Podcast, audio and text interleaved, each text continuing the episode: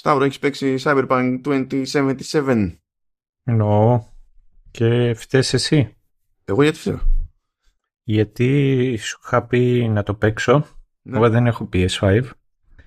Και μου είχες πει μην ασχοληθείς καν σε εκείνη τη γενιά της κονσόλης είτε παίξει το στο 5, στο 5 είτε φτιάξει ένα καλό PC για να είσαι άξιος να το παίξεις.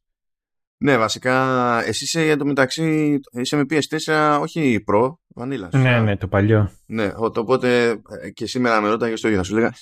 Ε, ναι, μεν έχουν κλείσει κάτι τρύπες και τέτοια, αλλά δεν είναι τώρα αντιπροσωπευτικό όντως της φάσης.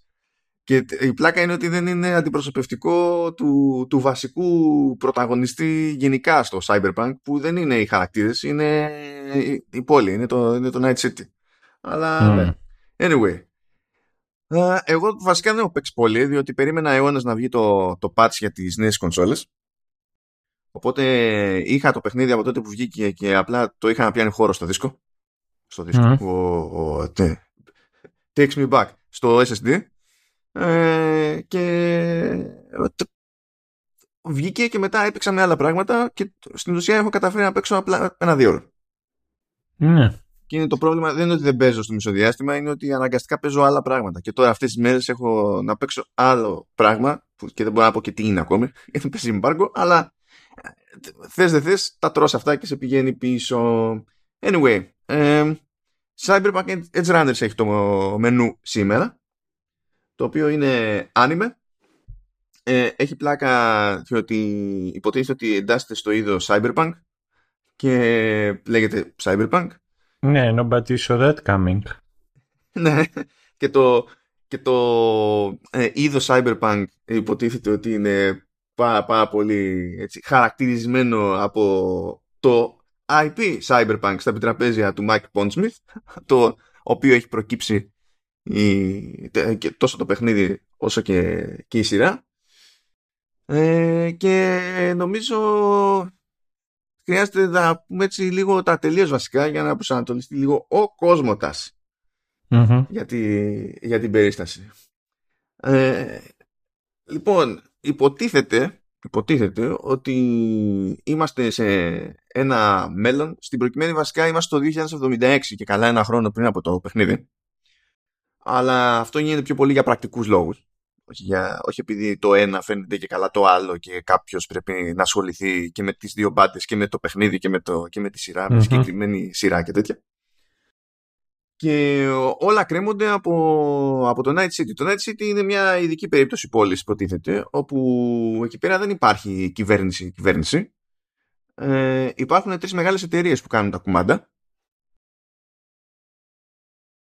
και ε, παίζει ένα συνεχές power play μεταξύ των εταιρεών αυτών διότι κάθε μία ε, μπλέκει τέλος πάντων με την παραγωγή οπλικών συστημάτων με ε, με augmentations, implants τέλος πάντων, εμφυτεύματα ε, cyber για τους ανθρώπους. Είμαστε σε μια κατάσταση που οι άνθρωποι ε, θεωρούν απολύτως λογικό να χρησιμοποιούν διάφορα εμφυτεύματα για να βελτιώνουν τις ικανότητές τους ή να προσθέτουν στις ικανότητές τους σε επίπεδο που μπορεί να τους κάνει και υπερανθρώπους, ας το πούμε, σε κάτι ή σε εύρος ε, δα- ε, δραστηριοτήτων.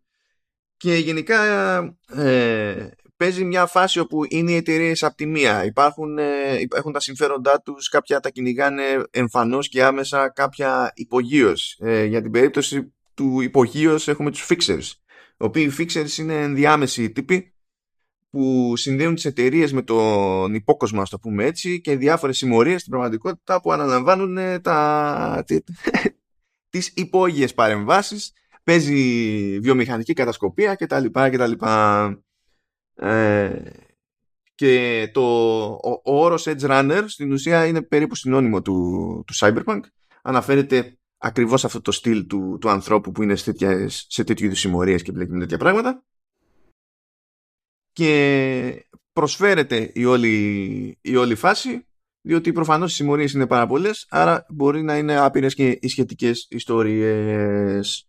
Ε, το κοινωνικό της υπόθεσης είναι επίσης λίγο περίεργο διότι ο μόνος τρόπος ας πούμε να κάνεις καριέρα της προκοπής είναι να καταφέρεις να χωθείς σε μία από αυτές τις εταιρείες. Ε, για να χωθείς σε αυτές τις εταιρείες πρέπει να περάσεις από, ανάλογες, από ανάλογα σχολεία, σαν να πηγαίνεις σε ιδιωτικό, αλλά είναι ιδιωτικό της εταιρείας, ας πούμε. Δεν είναι ευθυνή υπόθεση, πρέπει να έχεις φράγκα, μόνο και μόνο για να, για να είσαι εκεί πέρα. Και όσοι δεν είναι κόρπος, που λένε από το corporate, γενικά θεωρούνται πιο πλέμπα, ρε παιδί μου. Και παίζει όλο αυτό το, το περίεργο. Είναι, ε, είναι σαν να είσαι σε ένα, σε ένα μέρος όπου το λεγόμενο late capitalism είναι όχι, όχι απλά ε, αυτό που έχει επικρατήσει, αλλά αντιμετωπίζεται και από τους πάντες ως προβλεπέ. Έξτρα, έξτρα παραδείγματα έχουν να κάνουν με, τη, με την περίθαλψη. Που ε, καλά, αυτό μου αρέσει γιατί είναι, αυτό είναι πιο κοντά στην αμερικανική πραγματικότητα. Τέλος πάντων πρέπει να πληρώνεις και καλά ώστε αν πάθεις το οτιδήποτε και έρθουν ε, ασθενοφόρα να ασχοληθούν μαζί σου είναι το λεγόμενο trauma team που έρχεται ας πούμε. Υπάρχουν επίπεδα. Όσο, όσα περισσότερα πληρώνεις τόσο πιο άμεση είναι η παρέμβαση τόσο πιο καλά σε φροντίζουν και τα λοιπά. Και ε, το, το σενάριο απλά σε παρατάνε εκεί. Όχι αυτό που ισχύει στην Αμερική θα σε πάρει το, το ασθενοφόρο θα σε πάει στο νοσοκομείο και μετά μπορεί να σε παρατήσει στο νοσοκομείο. Είναι σε φάση σε παρατάνε και από το ασθενοφόρο και από εκείνο το στάδιο. Τσεκάρουνε, έρχονται, τσεκάρουνε, και λέει, Α, δεν έχει κάλυψη. Αντιγεια στη, στην όλη φάση. Παίζουνε, παίζουνε τέτοια πάρα πολύ και το να έχεις σόι περίθαλψη σε βάζει κατευθείαν σχεδόν στη, στην elite του, του Night City. Πράγμα που σημαίνει ότι επίσης υπάρχει μαύρη αγορά για τα πάντα και για την περίθαλψη. Υπάρχουν και οι λεγόμενοι Reaper Dogs που μπαίνουν στη διαδικασία να σου ε, εγκαθιστούν τέλος πάντων εμφυτεύματα να σε συντηρούν στο μέτρο του δυνατού κτλ. Και μέσα σε όλη αυτή τη φάση, ε, καθώς η ανθρωπότητα στην ουσία, ε, τι να το πω, σαϊμποργκίζει όσο πάει, ε, υπάρχει και ένα άλλο ζήτημα που υποτίθεται ότι πρέπει να απασχολεί τον καθένα, ε, είναι το λεγόμενο ε, cyber psychosis. Το, το concept είναι ότι επειδή όλα τα εμφυτεύματα στην ουσία συνδέονται ε, με, το, με το νευρικό σύστημα ε, το νευρικό σύστημα ζορίζεται και μπορεί να χρειάζονται φάρμακα για να ε, μην πάθει ζημιά. Αλλά με φάρμακα ή χωρίς υποτίθεται ότι μπορείς να ξεπεράσεις ένα κάποιο όριο φόρτου στο νευρικό σύστημα ώστε στο τέλος να το χάσεις. Και όταν το χάνεις είναι φάση είναι φάση για Βλέπεις πράγματα, δεν ξέρεις τι κάνεις, ε, βλέπεις απειλές εκεί που δεν υπάρχουν, πράγμα που σημαίνει ότι σκοτώνεις randomly πάνω στη φρίκη σου, ξέρω εγώ, και ολόκληρες ιστορίες. Είναι αυτό μέρος του όλου concept. Αυτά τα ξέρει όποιος έχει μπλέξει με το σύμπαν, τα ξέρει όποιος έχει μπλέξει με το παιχνίδι. Ε, αλλά είναι ένα πλαίσιο που ισχύει τέλος πάντων και στη, και στη σειρά και η αλήθεια είναι, δηλαδή κατ' εμέ, η, η σειρά κάνει αρκετά καλή δουλειά στο να τα αναδείξει αυτά χωρίς να είναι πάντα πάρτα όλα στη μούρη ή χωρίς να χρειάζεται τυχαίο exposition. Ξαφνικά πετάγεται ένας χαρακτήρας και μας λέει τη ιστορία της ζωής του για να καταλάβουμε τι διάλογο έχει συμβεί. Ναι, ναι. Ε, και ένα τελευταίο για να συνεννοηθούμε λίγο υποτίθεται ότι υπάρχουν διάφοροι τρόποι δηλαδή πώς φτιάχνεις χαρακτήρα σε ένα παιχνίδι και ανάλογα με το, τις επιλογές που κάνεις καταλήγεις με ένα set δεξιοτήτων έτσι ισχύει και στους Edge Runners ή στους Cyberpunks, ας το πούμε έτσι. Και καταλήγει ο καθένας με κάποια ειδικότητα. Μπορεί κάποιος να είναι tank, μπορεί κάποιος να είναι δεν ξέρω εγώ τι, αλλά ας πούμε ότι ένας χαρακτηρισμός που μπαίνει λίγο στην άκρη, που είναι λίγο πιο ειδική περίπτωση, είναι οι λεγόμενοι net runners, που είναι οι hackers της υπόθεσης. Δεν θα σκάσουν για να κάνουν σαματά, δεν θα σκάσουν για να ρίξουν ξύλο, θα σκάσουν όμως για να χρησιμοποιήσουν τα ε, συστήματα ασφαλείας του στόχου εναντίον του για να τον βγάλουν off να μην μπορεί να χρησιμοποιήσει τα δικά του εμφυτεύματα και και και και και. Και ελπίζω αυτό τέλος πάντων να ζωγραφίζει ένα πρώτο γενικό περίγραμμα το οποίο θα φανεί χρήσιμο κανονικότατα. Ερώτηση. Έλα. Εσύ τι έπαιξες στο παιχνίδι; Α, εγώ παίζω τέτοιο. Παίζω καλά νωρίς τώρα, καλά κασιά. Αλλά ε, Κοίταξε να Εγώ έχω ένα περίεργο στα games. Ε, είμαι... είμαι ο τύπος που ξέρω εγώ στο Elder Scrolls θα φτιάξει Battle Mage. Α, ναι. Αλλά ε, θα συμπεριφέρεται σαν να, ε, σαν να είναι warrior στην πράξη. δηλαδή, οπότε ε, με, ε, από μέσα μου, μέσα μου, έτσι εδώ πέρα στο παιχνίδι θέλω να είμαι netrunner. Mm. Μετά έρχεται η ώρα βέβαια να κάνω assign τα διάφορα skill points καθώς προχωράω. Mm, και τα βάζει στο shotgun. Όχι, δεν τα βάζω καν shotgun. Αυτό είναι, δηλαδή σαμποτάρω τον εαυτό μου σε κάθε περίπτωση. Θα χρησιμοποιώ στην πράξη ας πούμε το shotgun που λες σαν παράδειγμα θα χρησιμοποιώ, θα βασίζομαι σε αυτό θα θέλω να είμαι netrunner και όταν έχει τη ώρα να μοιράσω τα skill points θα τα μοιράζω ισόποσα στα attributes γιατί με πιάνει το OCD μου και θέλω να είναι ισορροπημένα.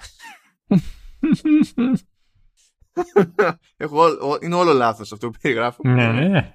Είναι για σας πώς θέλετε να διαλύσετε ένα παιχνίδι ή να φροντίσετε να σας διαλύσει το παιχνίδι. Δηλαδή πώς, πώς περιμένει ο designer να προσεγγίσετε την όλη φάση; Ε, το ανάποδο. το αντίθετο. Είμαι εγώ. Αυτό είμαι. τώρα, ε, αφού έφτιαξα εκεί το περίπου το, το πλαίσιο, ε, να πούμε, ξέρω εγώ, δύο λόγια λίγο για την παραγωγή της υπόθεσης, γιατί έχει και αυτό λίγο γούστο, έχει και αυτό μια ναι. ιδιαιτερότητα. Ε, Πρέπει να πεις στην ατάκα που θα γίνει ο τίτλος του επεισοδίου. Όχι ο τίτλος, το, ναι. το comment. Ναι, θα, ναι, αυτό εννοείται, εννοείται αυτό. Θα φτάσω εκεί, κάνω build από τα... α, συγγνώμη. Λοιπόν, ε, είναι παραγωγή ε, έχει, είναι παραγωγή Netflix πρόκειται για άνιμε στην ουσία που έχει αναλάβει το Studio Trigger. Αλλά δεν είναι κάποιος έκανε πάσα τα δικαιώματα κάπου αλλού και βγήκε κάτι στο τέλος. Είναι ότι το γενικό δηλαδή τη γενική ιδέα του σεναρίου προήλθε από τον Pondsmith το δημιουργό tabletop του Cyberpunk πάνω στο οποίο έχουν βασιστεί όλα ε, χαρακτήρες και γενικό story ε, προέκυψαν από τη, από, του, από τη CD Projekt που έχει φτιάξει το παιχνίδι η οποία είναι γνωστή παρά τα προβλήματα στο λανσάρισμα του CD Projekt που τα έκανε μαντάρα ειδικά στις κονσόλες ε, είναι γνωστή για το σόι γράψιμο στα παιχνίδια της. Ναι ισχύει. Οπότε δεν είναι κοντρά ρόλος δεν είναι κάποιος την είδε στη CD Projekt και την ψώνισε. Και αυτά πήγανε ως βάση στο Studio Trigger και το Studio Trigger έπρεπε να, ε, να πάρει σενάριο ε, γενικό story και χαρακτήρες και να το κάνει script.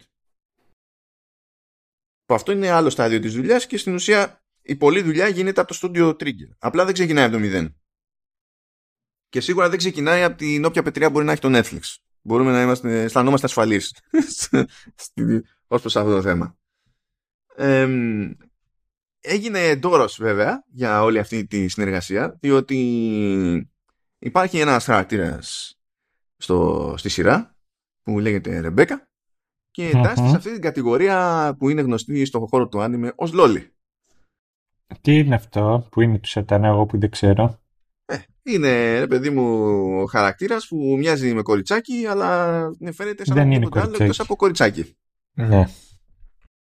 Δηλαδή έτσι. Ε, το ορισμός που έχει εδώ πέρα που βλέπω στα γρήγορα a young or, or young looking girl character in Japanese anime and manga. Και όταν το πήρανε χαμπάρι αυτό όταν το πήραν χαμπάρι στη City Project σου λέει ξέρω εγώ μήπως να μην. Ναι εντωμεταξύ ε, το μεγαλύτερο πρόβλημα σε αυτή την περίπτωση είναι ότι είναι young looking, ξέρεις, girl, who is not young και μερικές αφορές είναι, γίνεται και sexualized. Ε, ε, ναι, και έχει και κατά τα φαινόμενα στη σειρά ένα crash, οπότε, ξέρεις, σου λέει ναι. μήπως, μήπως, μήπως να το αποφύγουμε αυτό για να μην έχουμε άλλα.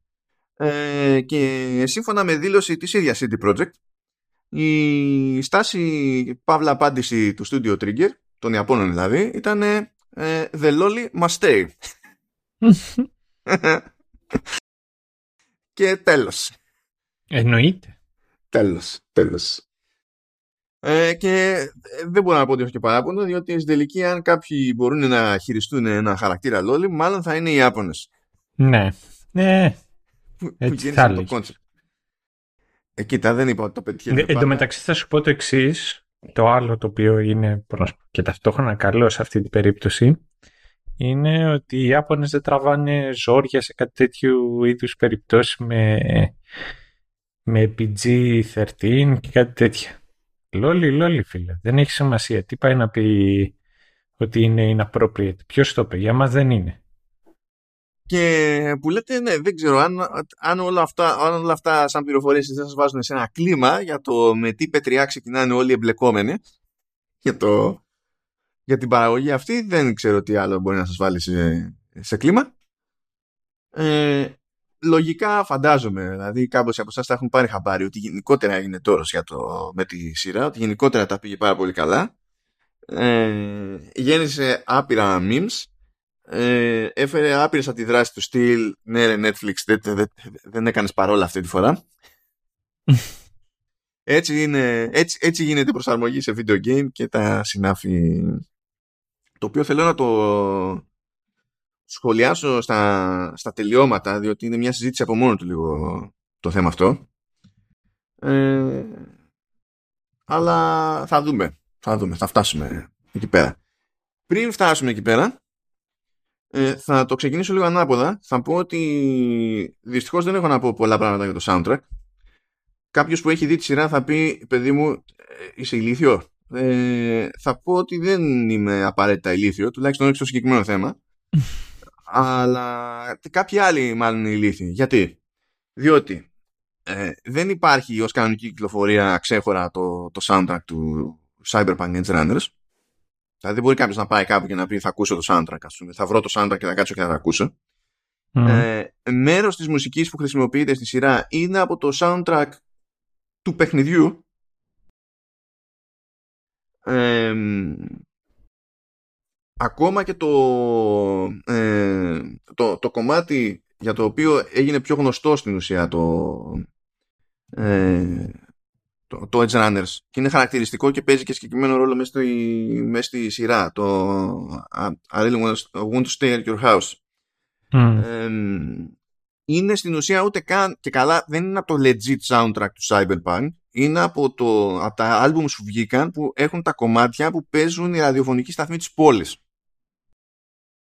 Και πήραν ένα τέτοιο κομμάτι που είναι σαν να ακούμε δηλαδή κάποιος από εσάς μπορεί να θυμάται ότι ο βάζει το ραδιόφωνο στο GTA και έχει κομμάτια ξέρω εγώ. Και κάνανε zero win εκεί πέρα οι Ιάπωνες και λέμε ε, ε, έχει, έχει ζουμί εδώ και δηλαδή, μας βολεύει και για αυτό που θέλουμε να πούμε σαν, σαν ιστορία και το πήρανε το χρησιμοποίησαν νομίζω περίπου δύο φορές ε, και ξαφνικά είχε impact που δεν είχε αυτό το κομμάτι ποτέ μες στο παιχνίδι. Αυτό είναι το ένα μέρος της υπόθεσης. Το άλλο μέρος της υπόθεσης είναι ότι έχει αρκετά κομμάτια τα οποία δεν είναι στο soundtrack του παιχνιδιού έχουν χρησιμοποιηθεί στο άνιμε και μπορεί να τα βρει κάποιος μόνο ξέχωρα μέχρι στιγμής.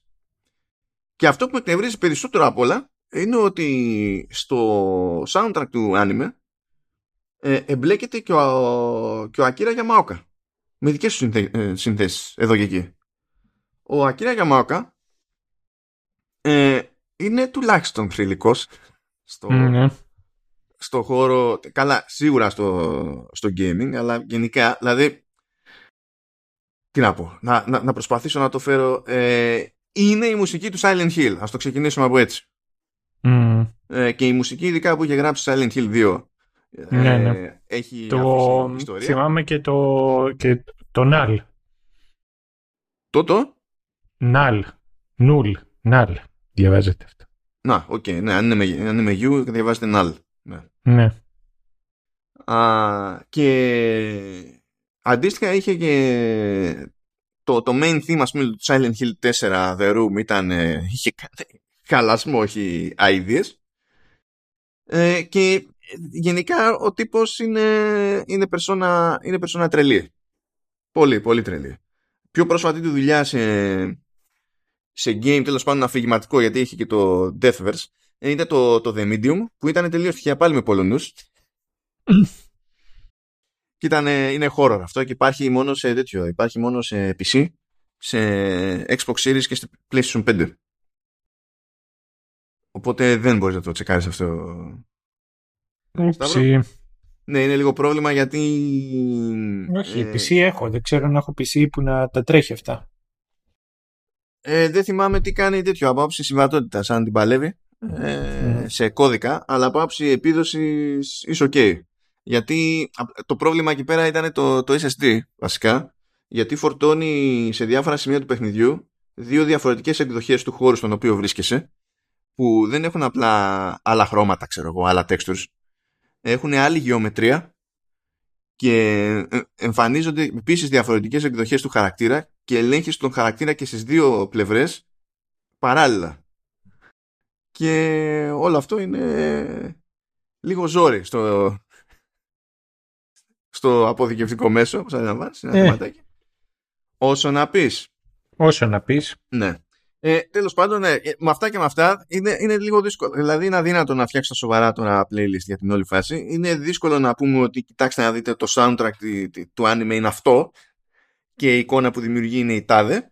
Και ενοχλούμε διότι και η δουλειά που έχει γίνει γενικά είναι καλή και ε, ε, πάντα θέλω να ασχολούμαι με projects στα οποία έχει κάποιο είδους επιρροή τέλος πάντων και εμπλοκή ο, ο, ο Γιαμάουκα και δεν μπορώ.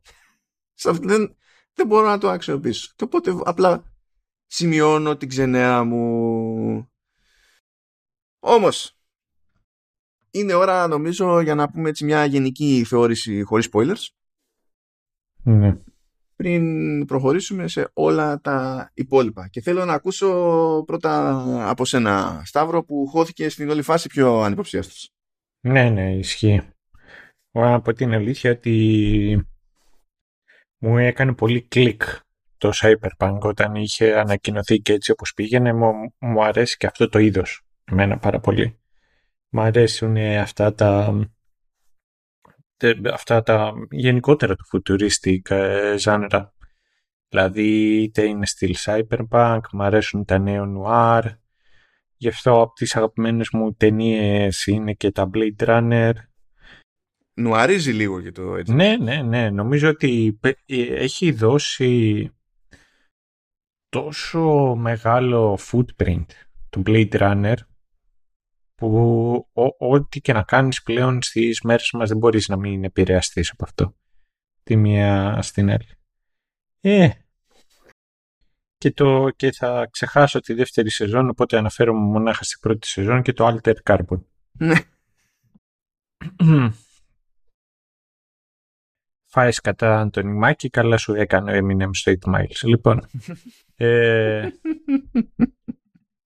και, θα το πω αυτό, για ποιο λόγο το λέω, δεν είναι ότι είναι μονάχα χειρότερο, ε, χειρότερο το γράψιμο στη δεύτερη σεζόν, το Alter Carbon που είναι, αλλά και ο και ο Μάκη είναι χειρότερος ε, ηθοποιός από το Keenan Οπότε, it's it. Λοιπόν. Που ο κίνημα εντωμεταξύ δεν παίζει καν στη μητρική του γλώσσα. Δηλαδή, από πού να το πιάσεις, ας πούμε, και από πού να. Όχι, εμένα μου, μου είναι τέτοιο. Μου είναι πολύ συμπαθής. Οπουδήποτε τον βλέπω, χαίρομαι που. Είναι πώ να το πω. Είναι σαν το παιδί από το σχολείο που τον πετύχαινε και μετά μαθαίνεις γι' αυτόν ότι θα πάει καλά και λες: Μπράβο, ρε. Μπράβο, πάντα μου φαινόταν καλό παιδί αυτός. Οπότε τον, τον έχω σε μια εκτίμηση. Ε, τώρα το Cyberpunk. Δεν είναι masterpiece, να σου πω την αλήθεια. Αλλά μου έκανε εντύπωση το, το, το βάρος το οποίο έριχνε πολλές φορές στα συναισθήματα. Και γενικότερα στη, στη βαρύτητα των συναισθημάτων που είχε η πλοκή του. Ε, και είχε ενδιαφέρον ότι τα τραβάει όλα αυτά και καταφέρνει και είναι συναισθηματικό ενώ ταυτόχρονα είναι ε, έχει βία και μάλιστα γκόρη βία. Ε, έχει αρκετή δράση. Και εντάξει έχει και κάποια κομμάτια θα πούμε έτσι χώρο χωρίς πολλά πολλά. Ε, το, το story το ίδιο όμως κατ' εμέ δεν είναι και κάτι που είναι να κάψεις και την κοιλότητα σου στο Σύνταγμα. Ε, αλλά νομίζω ότι η σειρά τα κατάφερε πολύ καλύτερα στο world building, να σου πω την αλήθεια. Ε, το, και στον τρόπο δηλαδή με τον οποίο καταφέρνει και σου δείχνει ένα μακρινό μέλλον που η, η ανθρωπότητα ε, έχει αρχίσει να, να μετατρέπεται, να αυτό μετατρέπεται σε cyborg και ουσιαστικά με αυτόν τον τρόπο να βυθίζεται μέσα στο χάος και, στην, ε, και στο έγκλημα. Ψάχνοντας μια καλύτερη λύση σε έναν άδικο κόσμο.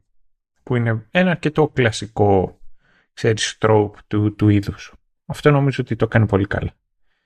Ε, επίσης το story και λιγάκι και τα elements του story είναι, είναι ψηλοκλασικά για αυτούς τους είδους των ιστοριών.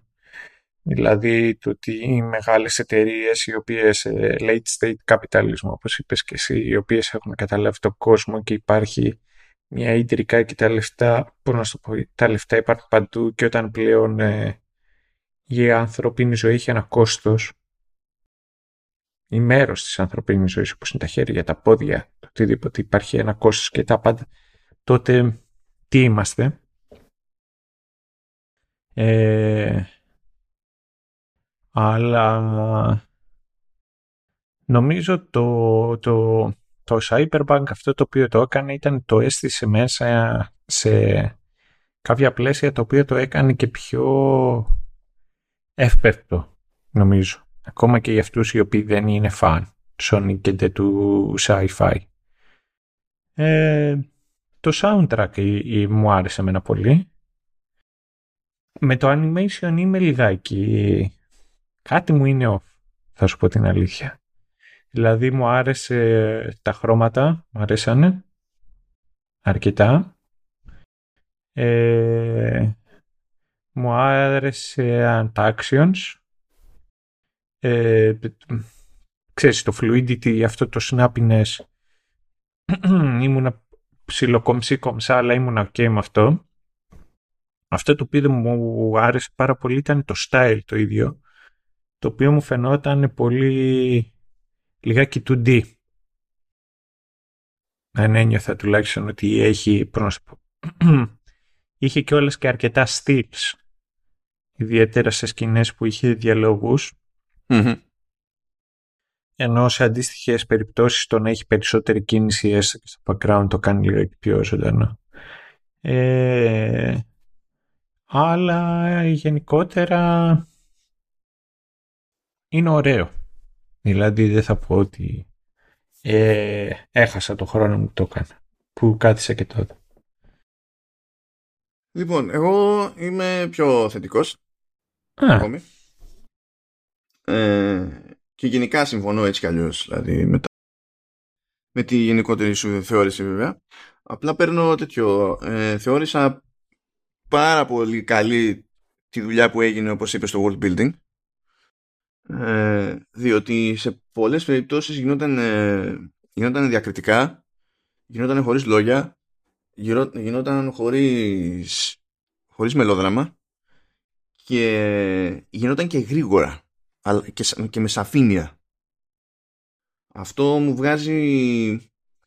Αυτό συνδέεται με την γενικότερη εντύπωση που έχω στη, για τη σειρά είναι ότι παρότι ε, η ιαπωνική υπόθεση κατά βάση χαρακτηρίζεται από ένα επίπεδο ας πούμε οικονομίας που δεν θεωρώ αυτονόητο σε τέτοιες προσπάθειες. Ναι, κατάλαβα τι θες να πεις, ναι. Και, ακό, και ε, τη θεωρώ ακόμη πιο επιτυχημένη από την άποψη ότι ε, ξέρανε ότι θέλουν να έχουν και δράση. Η δράση υπάρχει κυρίως ε, για να συναρπάσει εκείνη τη στιγμή και όχι επειδή ε, έπρεπε ντε και καλά να είναι εκεί για να προχωρήσουν τα πράγματα. Είναι ότι, κοίταξε να δεις, πρέπει να έχουμε και θέαμα. Πράγμα που σημαίνει ότι τελικά ξέρεις καταλήγεις και με λιγότερο χρόνο στη διάθεσή σου για να προχωρήσεις οτιδήποτε άλλο να προχωρήσεις χαρακτήρες, να προχωρήσεις πλοκή κτλ. Σε μια σειρά που έτσι κι αλλιώς έχει 10 επεισόδια που μαζί με το intro και μαζί με τους τίτλους τέλους ξέρω εγώ είναι το καθένα 26 λεπτά. Ε, δηλαδή έχουμε, μέχρι στιγμής έχουμε ασχοληθεί με, με πολλές σειρές που είχαν ε, το διπλάσιο χρόνο και ε, ήταν πολύ χειρότερες ναι, ναι. Και, και, στο world building και στην οικονομία τη γενικότερη ας πούμε. Ακόμα και στην εμπιστοσύνη που είχαν στο, στο θεατή. Αλλά εμένα αυτό που μου άρεσε πάνω από όλα, που πάλι συνδέεται με αυτό βέβαια, είναι ότι σου, σου περνάει ενώ θέλει να σου πει ό,τι θέλει να σου θέλει να κάνει ό,τι θέλει να κάνει με τους χαρακτήρες συνδιαφέρουν σε ενδιαφέρουν οι χαρακτήρες μένει πάντα στο προσκήνιο ε, περνιέται τέλος πάντων στο, όχι στο προσκήνιο, στο παρασκήνιο η, η εντύπωση που είναι χαρακτηριστική του, του παιχνιδιού και του κόσμου του Cyberpunk είναι ότι ε, όποια και αν είναι η ιστορία στη, στην πράξη έχεις ένα μάτσο χαρακτήρες που τους μασάει το Night City και τους φτύνει. Όλοι, όλοι χτυπιούνται κόντρα στο ποιόν της πόλης. Που θα πει κάποιος, ναι, αυτό σημαίνει ότι χτυπιούνται κόντρα στους corpos τέλος πάντων. Ναι, ναι, OK, okay, αλλά οι corpos πάλι είναι ένα κομμάτι του οικοσυστήματος εκεί πέρα που δημιουργεί τις ισορροπίες.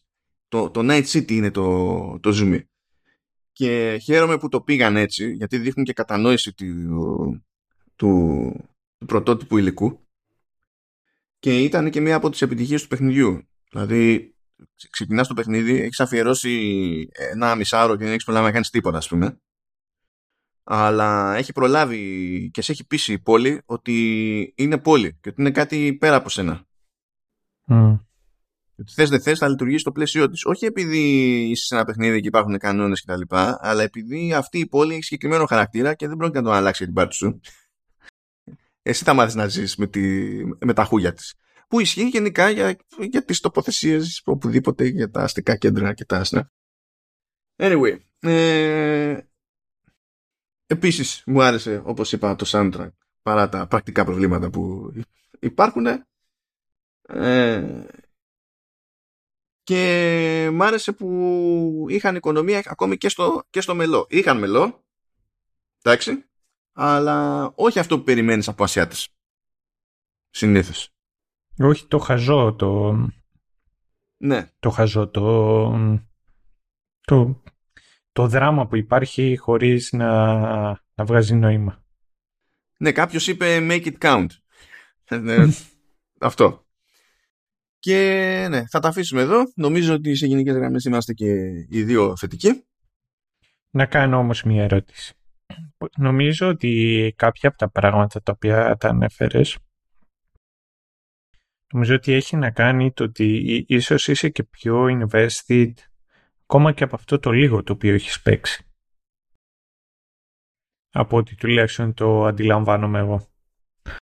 Και Αναρωτιέμαι τώρα κάποιος ο οποίος το έχει παίξει παραπάνω το παιχνιδι πόσο γνώριμα είναι αυτά τα οποία βλέπεις στο παιχνίδι ε, σε σύγκριση με τη σειρά; Και πόσο διαφέρουν αυτά μεταξύ μας. Δηλαδή εγώ τώρα που είδα τη σειρά και ξέρω τους χαρακτήρες όλους αυτούς και ξέρω τέλος πάντων και κάποια κατάληξη αυτών. Αν παίξω το παιχνίδι θα έχω κάτι να δω εκεί το οποίο θα μου θυμίζει τη σειρά; Ε, εξαρτάται από το τι περιμένεις. Ε, δηλαδή, να σου πω, η διάταξη του, της πόλης, οι το, τοποθεσίες δηλαδή που βλέπεις το άνιμε, είναι κατευθείαν από την κανονική διάταξη της πόλης στο παιχνίδι. Π.χ. Α. Ε, προφανώς η γενικότερη αισθητική είναι ίδια. Ωραία, γιατί θέλω να πάω σε αυτή την πλατεία που έχει το μεγάλο χταπόδι εκεί για... Ε, αλλά υπάρχει σίγουρα και γι' αυτό προέκυψαν και τα ανάλογα memes υπάρχει ο Adam Smasher αυτό και γιατί το meme που προέκυψε είναι ξέρεις και καλά δείχνει ρε παιδί μου τον, τον Chris Evans χωρίς να είναι ντυμένος Captain America ε, να κρατάει ξέρω εγώ πιστόλι και να φαίνεται ότι έχει εισβάλει κάπου έτσι και λέει η πρώτη εισβολή στην Αράσακα και ότι φαίνεται το κάνει είναι και, είναι και λίγο με ευγένεια. Δηλαδή λυπάται λίγο που κάνει την, δεύτερη, την πρώτη εισβολή. Ε, λέει, δεύτερη εισβολή στην Αράσακα, αφού έχεις κάνει το πρώτο playthrough και ξέρεις τι παίζει με αυτή την, την εταιρεία. Και τον δείχνει κανονικά να είναι τιμένος Captain America και να είναι έτοιμος για όλα και με μίσος, ξέρω εγώ. Και λέει, ε, και πώς είσαι στη, την τρίτη φορά που εισβάλλεις στην Αράσακα αφού έχεις δει το Edge Runners και έχει το εικαστικό από το, από το Doom Eternal. και είναι φάση πείτε μου τώρα που είναι ο Adam Smasher θα γίνεις κακομήρας. Ε, οπότε ναι έχει, έχει αλλά δεν περιμένει ε, το να ξέρεις και το μεν και το, και το δεν να λειτουργήσει. Θα το... Είπα, θέλω να το σχολιάσω αυτό λίγο στο τέλος ναι. να έχουμε καλύτερη εικόνα. Ε, γιατί εντάσσεται σε μια γενικότερη τάση προσαρμογών τέλος πάντων και μεταφορών από games και τα λοιπά σε άλλα, σε άλλα media και χωράει λίγη κουβέντα εκεί πέρα, πιστεύω. Λοιπόν, πάμε, ήρθε η ώρα για spoilers. Να πω και κάτι πριν ξεκινήσουμε από αυτό. Ε, είδες το, το είδες στα ελληνικά ή στα αγγλικά; Τι εννοείς για υπότιτλο; Ε, στα αυτού, στα ιαπωνικά ή στα αγγλικά; Α, στα ιαπωνικά. Κάποια στιγμή, ενώ το έβλεπα, δεν είχα ιδέα ότι το κάστε. Mm. Λέω, αυτή τη στιγμή πρέπει για τα επόμενα πέντε λεπτά να συνεχίζει να το παίζει το επεισόδιο, αλλά να κάνω και κάτι άλλο. Οπότε θέλω και να το ακούω. Σε περίπτωση που χάσω κάτι, mm. ξέρεις, ενώ όταν έχω τα Ιαπωνικά είμαι αναγκασμένος συνέχεια να είμαι κολλημένος στα, στους υπότιτλους. Οπότε να βάλω στα τέτοια. Το βάλω λιγάκι στα αγγλικά. Και ακούω μια φωνή και μου είναι γνώριμη. Και δεν είχα ιδέα ότι έπαιζε ο Τσιανκάρλο Εσπόζητο. Έκανε τον Φάραντε, ναι, δεν σε χάλασε. και είναι κρίμα τώρα. Είναι κρίμα.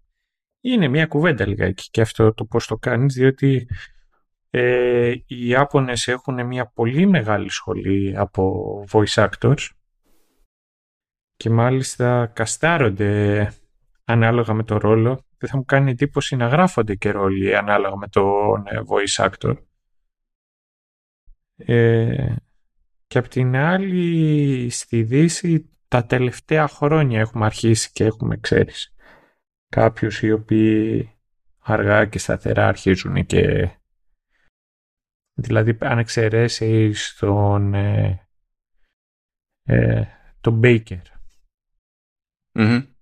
τον ε, ποιον άλλον; Τον ε, North ε, καλά, αυτοί είναι τέτοιο. Ναι. Και αυτοί πιο πολλοί έχουν γίνει, ενώ προφανώς κάνουν δουλειές πολλές παντού, ας πούμε, έχουν γίνει πιο γνωστοί χάρη στου χαρακτήρες που έχουν παίξει στα games. Ναι, ναι. Ε, Πώς είναι λένε την άλλη, τη Jennifer Hale; Jennifer Hale, ναι. Δηλαδή, αυτοί είναι και υπάρχουν και άλλοι έτσι πολλοί. Το, το, τελευταίο διάστημα έχουν αρχίσει και κάνουν. Και ξέρεις, το βλέπεις το άνιμε αναμενόμενα λιγάκι εκπαιδευμένος να είσαι τα τελευταία χρόνια κάτι να το χαζεύεις, κάτι και το βλέπεις στα Ιαπωνικά. Και από τη μία ήθελα να κάτσω να το δω στα Ιαπωνικά γιατί είναι αυτό το οποίο ήθελα να δω. Και από την άλλη με ξενέρωνε που στα αγγλικά ήταν ο Τζιακάρλο Εσπόζητο και δεν τον άκουγα. Και έχει να κάνει λιγάκι με το εφέ, με πώς να πω, τις γλώσσες, διότι νομίζω ότι οι Άπωνες voice actors ως επιτοπλίστων υπάρχει πολύ μεγαλύτερο εύρος στις φωνές και, και στο acting ακόμα και αν δεν την καταλαβαίνει τη γλώσσα και απ' την άλλη είναι το gravitas που έχει ένας ηθοποιός όπως είναι ο, ο όταν τον ακούω. Και σε μια τέτοια περίπτωση ώρες-ώρες κάθομαι και αναρωτιέμαι το εξής. Το Invisible, το οποίο το είχαμε δει, πόσο διαφορετικό θα ήταν. Το Invincible λες. Invincible, ναι. Okay. Το Invincible, το πόσο διαφορετικό θα ήταν αν ε, ε, το βλέπαμε και δεν ε, ακούμε, ξέρω, τις φωνές του, του Steven Yeun και ακόμα περισσότερο του James Jonah Jameson. Mm-hmm.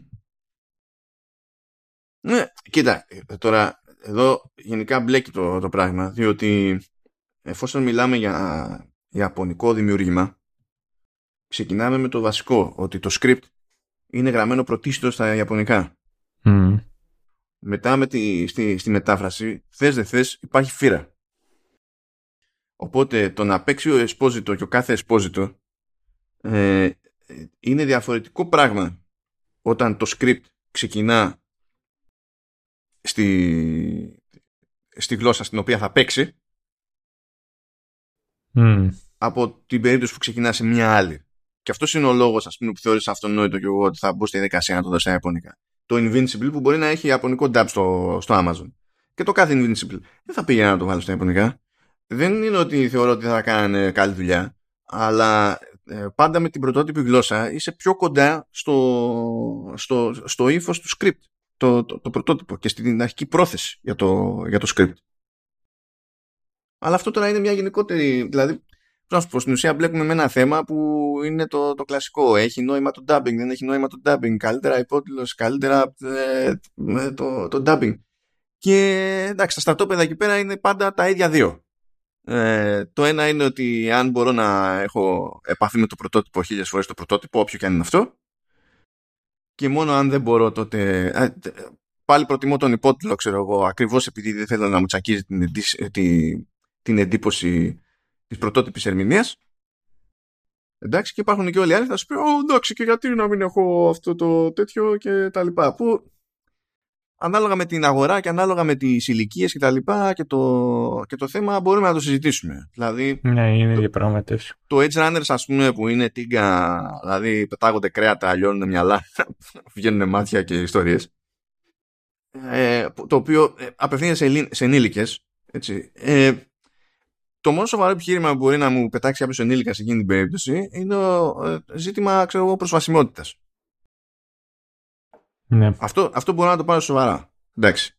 Ε, άμα γίνει άνθρωπος σε εκείνη τη φάση που δεν το. Ε, απλά λέει και, και γιατί να μην το ακούσω στη γλώσσα μου; Ε, εντάξει, αν αυτό είναι επιχείρημα, υπάρχει και το αντεπιχείρημα και γιατί να το ακούσει στη γλώσσα σου; Και στις δύο περιπτώσεις η απάντηση είναι γιατί έτσι, ας πούμε. ναι. Αυτό δεν είναι επιχείρημα. Αν είναι για πιο παιδιά, πιο μικρές ηλικίες, τότε όσο πιο κάτω πας, τόσο πιο χρήσιμο είναι.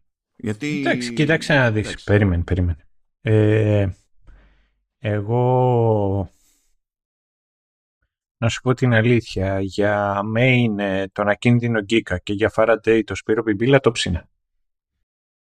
Χέρι στην καρδιά τώρα. Ναι, μπράβο, εντάξει, θα ξεχάσω. Αυτό. Ε, ναι, εντάξει. Τέλος πάντων. Δεν έχω. Η αλήθεια είναι ότι είμαι, είμαι πολύ δύσκολος σε αυτό το θέμα και σχετικά μετακίνητος και έχω διαφωνήσει πολλές φορές αυτά τα, τα θέματα και με ανθρώπους που δουλεύουν στο, στη μεταγλώτηση και θεωρούν ότι τους αδικό. Αλλά άμα τους ρωτήσεις γιατί πιστεύεις ότι είσαι αδικό δεν παίρνεις και σούπερ συγκεκριμένη απάντηση. Mm. Αυτό είναι το πρόβλημα. Διότι εγώ δεν θέλω. Δεν, δεν, εγώ στην τελική να πω παιδιά πάντα να υπάρχουν τέτοιες δουλειές να τους τα παίρνετε. Να τα παίρνετε τα Ναι, εντάξει, όχι, εγώ είμαι υπέρ. Ε... Αλλά τώρα όταν ψάχνουμε να αξιολογήσουμε το αποτέλεσμα και το τι προσφέρει, πού το προσφέρει και υπό ποιε συνθήκες, το ότι ταυτόχρονα θέλουμε να υπάρχουν τέτοιες δουλειές και να τα παίρνετε από τα στούντιο δεν μπορεί να είναι παράγοντας αξιολόγηση, δηλαδή βάση αξιολόγησης. Είναι άλλο το ένα, άλλο το άλλο. But anyway.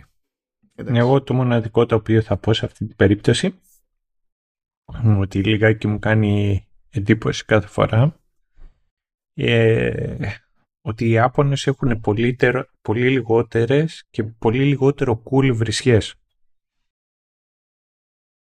Α, ε, ναι, νοηματικά ναι. Ναι. Δηλαδή τι θα πεις εκεί, ξούνο γιαρό, κόνο γιαρό. Τσιξό, ναι. Καλά έχουν, έχουν και άλλα, εντάξει, αλλά τέλος πάντων. Αυτά είναι τα πιο κλασικά και βλέπεις μετά από κάτω στους υπότιτλους και λέει και δίνουν πόνο. Ναι, γιατί πρέπει να μεταφέρουν το, το, νόημα, το αντίστοιχο νόημα. Ναι, ναι. Ε, λοιπόν, πάμε. Spoiler time, spoiler time. Let's do this. Λοιπόν, ξεκινάμε, έχουμε να γνωρίσουμε χαρακτήρες. Γνωρίζουμε τον David, γνωρίζουμε τη μητέρα του, την, την Gloria, που λειτουργεί πω, πω, EMT, τώρα τι είναι στο... Ας πούμε, ας πούμε ECAV. Ότι δουλεύει, ναι. ότι δουλεύει στα, στα ECAV. δεν παίζει και πολύ φράγκο, λιώνει η μάνα για να έχει τα φράγκα να στέλνει τον David στη, στην Ακαδημία της Αράσακα.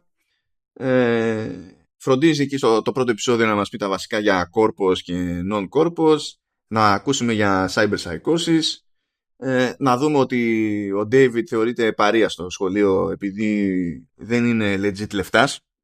Θεωρείται ότι απλά είναι από την πλέμπα και δεν ταιριάζει με όλους τους υπολείπους που είναι εκεί πέρα, που είναι γόνοι ε, των manager στη Σαράσακα. Τέλος πάντων, δημιουργεί κάτι προβλήματα εκεί στο, στο σχολείο. Τρώει λίγο bullying, κάνει κάτι, κάτι hacks που δεν βγαίνουν πολύ σε καλό. Ε, τέλος πάντων ε, προχωράει εκεί πέρα με τη, με τη μάνα ε, μπλέκουν σε μια ενέδρα με κάτι άσχετος γίνεται εκεί στο δρόμο καταλήγει σε, σε δυστύχημα.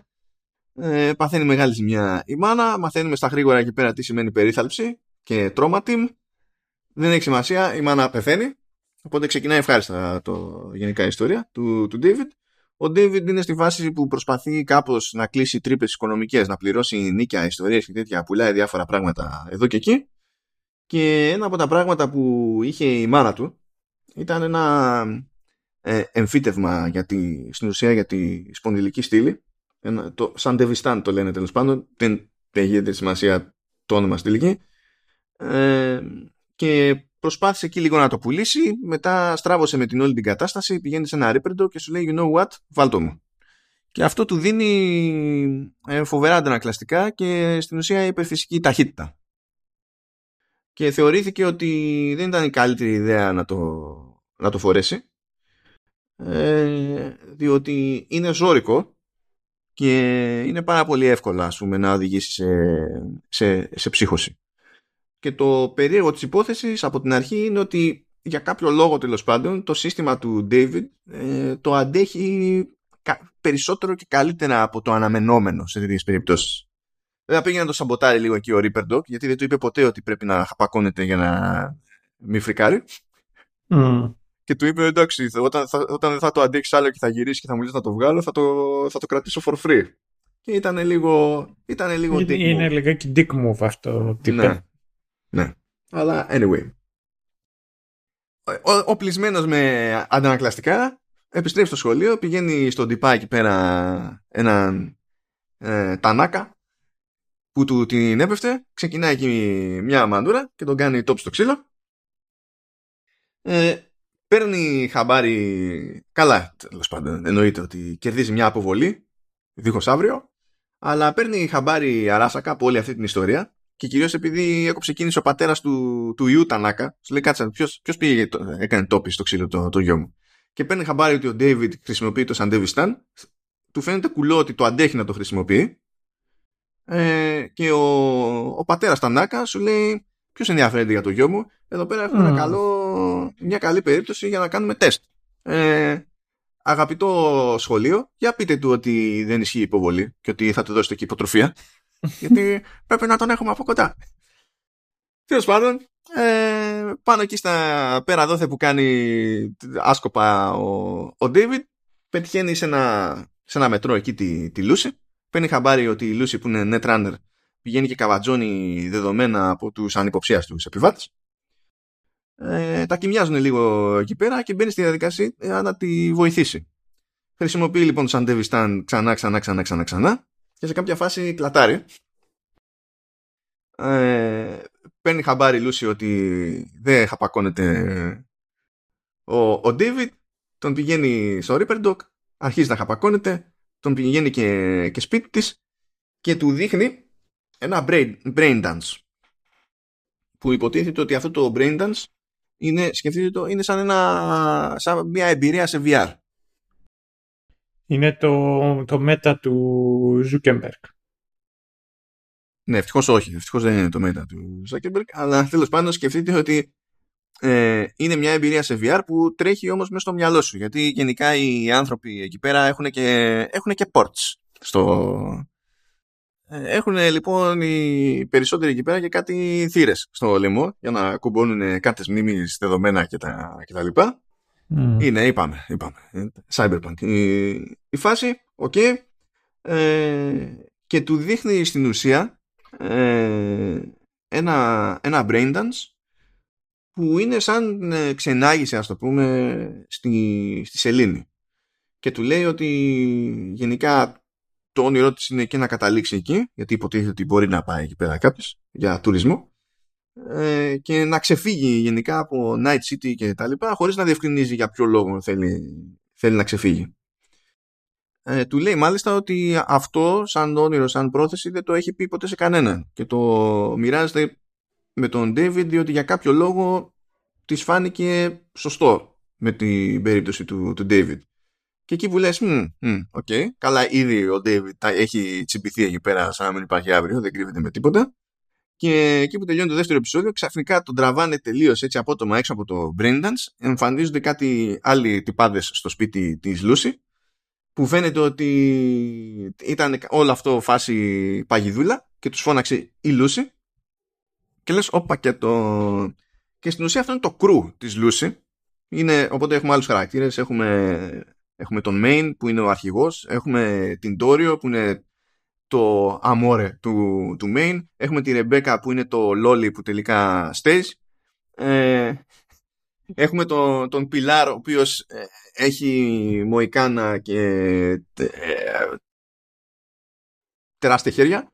Ε, έχουμε τους διαφόρους τέλος πάντων εκεί πέρα. Και μαθαίνουμε στα γρήγορα ότι το Σαντεβιστάν ε, προοριζόταν για τον main που είναι ήδη γομάρι και ότι ε, ήταν να το αγοράσει από τη μητέρα του David την Gloria και τότε συνειδητοποιούμε ότι έκανε και πράγματα on the side την Gloria για να βγαίνει κανένα φράγκο Τέλος πάντων, ε, σφίγγονται λίγο εκεί, τελικά δεν τρώει ξύλο. Ο David λέει: Παιδιά, κοιτάξτε να δείτε, αφήστε με, ξέρω εγώ, να, να βοηθήσω, να χωθώ, ξέρω εγώ, στο κρού ε, και τα λοιπά. Φυσικά τα πράγματα είναι λίγο περίεργα με τη Λούση, διότι κατευθείαν αισθάνεται προδομένος, όπως ο καθένας σε τέτοια περίπτωση πιστεύω.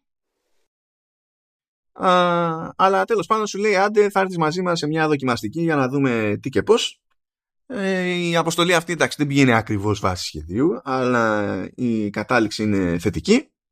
Η, η συνεισφορά του David ουσιώδης και τελικά σου λέει εντάξει τώρα θα γίνεις μέρος του δικού μας κρου αλλά χρειάζεσαι εκπαίδευση. Α, εδώ μεταξύ φυτρώνει ο Φάραντι που σε ένα δίκαιο κόσμο τουλάχιστον δίκαιο για τον, για το Σταύρο θα ακούγονταν συνέχεια η φωνή του Τζανκάρλο Εσπόζητο. Ναι, και ας μιλούσε Ιαπωνικά. Ναι. ναι. Ο οποίος είναι fixer που προσλαμβάνει στην ουσία το, τη, τη συμμορία εκεί πέρα του main και λέει ότι κοιτάξτε να δείτε θέλω εγώ κάτι δεδομένα του Τανάκα που είναι ο Τανάκα, ο πατέρας του άλλου Τανάκα που θέλει τον David και τα λοιπά. Αυτός τέλος πάντων παίζει εκεί ένα bear the way. Um, προχωράει η εκπαίδευση του, του David. Κάνει έτσι θελήματα και τέτοια για να, για να συνηθίζει και να μην βαριέται. Έρχεται λίγο πιο κοντά η ομάδα. Όλη η ομάδα παίρνει χαμπάρι ότι ο David γουστάρει τη, τη Λούση ε, και ο Main καταλήγει να είναι σχετικά πατρική φιγούρα για τον David. Και φαίνεται να λειτουργεί και ως πατρική φιγούρα και γενικά για το, για το όλο το γκρουπάκι είναι μια περίπτωση ενός ε, παρανόμου τύπου ας πούμε που βέβαια είναι σχετικό το αν όλο αυτό, πόσο παράνομο είναι όλο αυτό στο Night City από την άποψη ότι αυτού του τύπου, αυτού του τύπου οι οργανώσεις είναι το, είναι το στάνταρ, δεν είναι καν περίεργο. Δηλαδή είναι μέρος της, της αποδεκτής τροφικής αλυσίδας, ας το πούμε έτσι. Α, και το δείχνει αυτό σε κάποιες φάσεις που λέει ότι όταν κερδίζουμε λεφτά, τα μοιραζόμαστε ε, μεταξύ μας ισόποσα και δεν έχει μα και μου. Ε, τον ενδιαφέρει ε, να προστατεύσει κάποιον που δεν είναι στην καλύτερη τη, τη φάση, να μην πάει γυρεύοντας και τα λοιπά. Είναι τέτοια περίπτωση ο main. Είναι λίγο σαν ένα αγαθός γίγαντες, χωρίς αυτό να σημαίνει. Δηλαδή, είναι αγαθός με την καλή την έννοια, όχι αγαθός με την έννοια της χασμάρα. Κάπως έτσι. Anyway, επειδή πρέπει να μας θυμίσει το, η σειρά τι σημαίνει ε, cyber psychosis ε, έρχεται μούρι με μούρι εκεί πέρα η ομάδα σε μια άσχετη φάση με έναν τύπο που το έχει, τα έχει χάσει τελείως. και in true Japanese style η αναμέτρηση αυτή ξεκινάει τελείως random διότι ο τύπος που τα έχει χαμένα ε, απλά είναι πάνω σε ένα κοντέινερ νομίζω και κατουράει προς τα κάτω πάνω σε ένα άδειο βαρέλι και κάνει θόρυβο το κάτουρο καθώς πέφτει στο άδειο βαρέλι εκνευρίζεται ο Πιλάρ που είναι και ο bro της Ρεμπέκα του loli. Ε, ζητάει τα ρέστα. Είναι ο Broly. Ναι είναι ο Broly. Ζητάει τα ρέστα και ο άλλος απλά του διαλύει το κεφάλι. Και... Δεν έχεις ακούσει he stabs you as a warning. Ναι. και υπάρχει αυτό το προβληματάκι. Ζορίζεται λίγο εκεί πέρα γιατί έχει και άλλα tricks τέλος πάντων ο συγκεκριμένος. Ζορίζεται εκεί λίγο η ομάδα. Ε, το ριψοκινδυνεύει λίγο η Lucy. Ο David σώζει τη Lucy. Ε, βασικά ο Main σώζει τον David. Ο David σώζει τη Lucy. Μετά ο Μέιν ξανασώζει τον David, διότι εκεί που νόμιζε ότι είχε ξεμπερδέψει ο άλλος πήγε να, να, να χώσει νέα επίθεση. Τέλος πάντων, η Λούση καταλήγει όμως να είναι τραυματισμένη, πηγαίνει στο γιατρουδάκου. Ε, και είναι στη φάση ακόμη που είπαμε, είναι awkward, έτσι, φάση Λούση και David, διότι υποτίθεται ότι ο David, ε, δηλαδή, ναι, μεν γουστάρει, αλλά νιώθει και προδομένος. Προσπαθεί να καλύψει λίγο την απόσταση η Lucy, θυμίζοντάς του ότι όντως το brain dance εκείνο που του έδειξε δεν το έχει δείξει, δεν το έχει μοιραστεί με κανέναν. Ε, κάτι που διαπιστώνει με κάτι ερωτησούλες εδώ και εκεί ο David ότι δεν είναι ψέμα. Ε, και τέλος πάντων καταλήγει να της λέει ότι εντάξει δεν λέει νευρίασα, OK, okay, αλλά δεν, είμαι, δεν τα έχω λέει μαζί σου και τα λοιπά. Τέλος πάντων, OK. Okay. Και πάνω στη συζήτηση βγαίνει κάτι το οποίο είναι πολύ χαρακτηριστικό για όλη τη σειρά εδώ πέρα, αλλά και γενικότερα για το Cyberpunk, που λέει ότι ως cyberpunk δεν φτιάχνεις όνομα ε, για αυτά που κάνεις, για τον τρόπο με τον οποίο ζεις, αλλά για τον τρόπο, τον, τον τρόπο με τον οποίο πεθαίνεις. Witness me. Keep that in mind. Ε, και του λέει του David η Lucy ότι δεν θέλει για, για εκείνον αυτή, να κάνει αυτή τη ζωή. Η ίδια δεν έχει πουθενά, δεν έχει διέξοδο στην ουσία. Ε, αλλά εκείνος δεν θα έπρεπε να μπλέξει με τέτοια ιστορία. Αλλά είπαμε, ο David την έχει δαγκώσει τη Λαμαρίνα, της υπόσχεται ότι θα την πάει στο, στη σελίδη. Την ώρα που εκείνη απλά δεν θέλει να πεθάνει, ξέρω εγώ. Και με τα πολλά, δεν θα, εντάξει, όχι σε exit time, είναι φιλιούνται αγκαλιάζονται και γεννιέται ή περνάει στο επόμενο στάδιο το σχετικό punk romance. Ε, ερώτηση. Γιατί είναι τις περισσότερες φορές ε, ιαπωνικά media ε, awkward το τέτοιο; Τα romance ε, οι στιγμές του έτσι του ρομαντζό είτε είναι φίλοι είτε είναι το οτιδήποτε. Ε, τώρα... Ή σημαίνει ότι ξέρεις κάτι το κάνουν για κοινωνικούς λόγους ή όποιος ξέρει να φυλάει είναι τόσο σπάνιο που απλά κάνει μόνο πορνό. Κοίτα, γενικά οι Ασιάτες το έχουν λίγο αυτό ε, και σε και σε άνιμε και σε σειρές και, και τα λοιπά. Δηλαδή, εκεί που στη Δύση ε, θεωρείς ότι για να να πω, για να κλείσει ο κύκλος, να φτάσει στη λογική του κατάληξη, κάποια στιγμή θα παίξει σεξ; Γιατί αυτό το βλέπεις ως κάτι που, δηλαδή, μέχρι και με το φιλί και τα λοιπά, είμαστε πιο πολύ στο σκεπτικό ότι αυτό το λες και πλατωνικό. Ναι. Αλλά μόλις πέσει το σεξάκι, λες, θες δεν θες, τώρα είμαστε σε κάποιο είδους άλλο στάδιο. Τώρα, όπως και να το ερμηνεύει ο καθένας, είναι άλλο στάδιο, το προηγούμενο ε, πιο περίπλοκο, ας το πούμε έτσι. Ε, αυτό το end state που είναι το σεξ συνήθως σε σειρές και ταινίες και τα λοιπά στη Δύση, το, ε, ε, στη, στην Ασία είναι το φιλί. Τουλάχιστον σε πράγματα που προσπαθούν να είναι και, και mainstream. Όχι απαραίτητα ε, για μικρούς θεατές, αλλά mainstream. Ε, δεν ξέρω αν αυτό συμβαίνει επειδή έχουν συνηθίσει να σκανδαλίζονται εύκολα τουλάχιστον με τέτοιου είδους περιεχόμενο, όχι στην καθημερινότητά τους, δεν και καλά, ώστε να μην θεωρείται, ξέρεις, ε, πολύ καλή ιδέα να, το, να, να είναι έτσι τέτοιες παραγωγές mainstream ή απλά υπάρχει αυτή η νοοτροπία ε, σε κρατικό επίπεδο και δεν έχει αλλάξει. Δεν ξέρω τι ισχύει. Αλλά είναι, είναι γενικότερο. Δηλαδή και στα κορεατικά που έχω κάνει να βλέπω εδώ και δύο χρόνια πόσο είναι, δεν θυμάμαι πια. Είναι, δηλαδή, όχι απλά το, το φίλι είναι super duper event ε, έκρηξη φεστίου. Ε, έχουν και ένα level πριν όπου είναι το πιάσιμο του χεριού. Για να μην πω για τις αγκαλιές που κάθε φορά αντιμετωπίζουν τις αγκαλιές σαν να ε, γεννιέται κάποιο, κάποιος πλανήτης. που, δηλαδή ναι, σαν να έγινε δεν ξέρω και εγώ τι.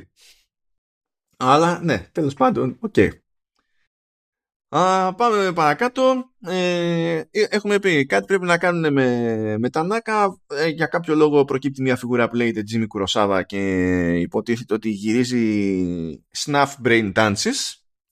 Ε, όποιος δεν θυμάται τι είναι snuff, καλείται να δει το 8 χιλιοστά. Ε, ευκαιρία είναι. Γενικά ξέρει δεν ξέρει τι είναι. Δεν έχουν περάσει και αρκετά χρόνια πια από, το, από τα 8 χιλιοστά, οπότε γιατί να μην κάνετε άλλη μία και υποτίθεται ότι έχει πελάτη τον Τανάκα. Και σου λέει το κρού ρε παιδί μου θα πάμε θα σφίξουμε τον Κρόσα για να ε, τραβήξει με δικαιολογία τον Τανάκα και να την πέσουμε στον Τανάκα. Ε, αντιστέκεται λίγο ο Κουροσάβα, ζορίζονται λίγο, τελικά τους περνάει, βέβαια. Αλλά τους περνάει αφού ο Κουροσάβα έχει αρπάξει τον David, έχει αρχίσει να τον βασανίζει με brain dance και στην ουσία τον σπρώχνει προς την ψύχωση. Αλλά τον μαζεύουν και θέλει δεν θέλει μετά ο Κουροσάβα ε, συνεργάζεται. Έρχεται ο Τανάκα, την πέφτουν στον Τανάκα, μέχρι εκεί ας πούμε ότι πετυχαίνει περίπου η φάση, τρώει ξύλο ο Τανάκα, αλλά στην όλη φάση πεθαίνει ο Κουροσάβα και για να έχουμε το υποτιθέμενο κοινωνικό σχολείο εκεί πέρα, καθώς τον παρατάνε, ξέρω εγώ, έρχεται το Trauma Team που έχει κάλυψη Platinum και λέει πω πω κοίτα να δεις, έχει Platinum ο τύπος. Ένας τύπος που γυρίζει snuff films. Τέλος πάντων, OK. Okay. Και στο το, το έκτο επεισόδιο, δηλαδή μετά τη μέση, είναι σημείο καμπής για τα πάντα όλα. Διότι αρχίζουμε και βλέπουμε τον Main, που είναι ο αρχηγός εκεί πέρα της όλης φάσης, ε, να έχει παρενέργειες πλέον από το βάρος όλων των εμφυτευμάτων στο, στο νευρικό του σύστημα. Άρα να κινείται προς την ψύχωση και ξεφεύγει βασικά πολύ. Ενώ μέχρι στιγμής, εντάξει, πέφτανε υπονοούμενα πιο πριν, αλλά τώρα είναι στη φάση που ξεφεύγει καταλήγει και επιτίθεται στην Kiwi που είναι άλλη μια netrunner που, με την οποία συνεργάζεται το crew, δεν είναι μόνο η Lucy. Ε, και τον βλέπουμε κιόλας ότι όταν επανέρχεται από το χάσιμο εκείνο δεν θυμάται και τίποτα. Του λένε κοίταξε να δεις βγάλε κανένα εμφύτευμα να καλμάρει λίγο το νευρικό σύστημα για...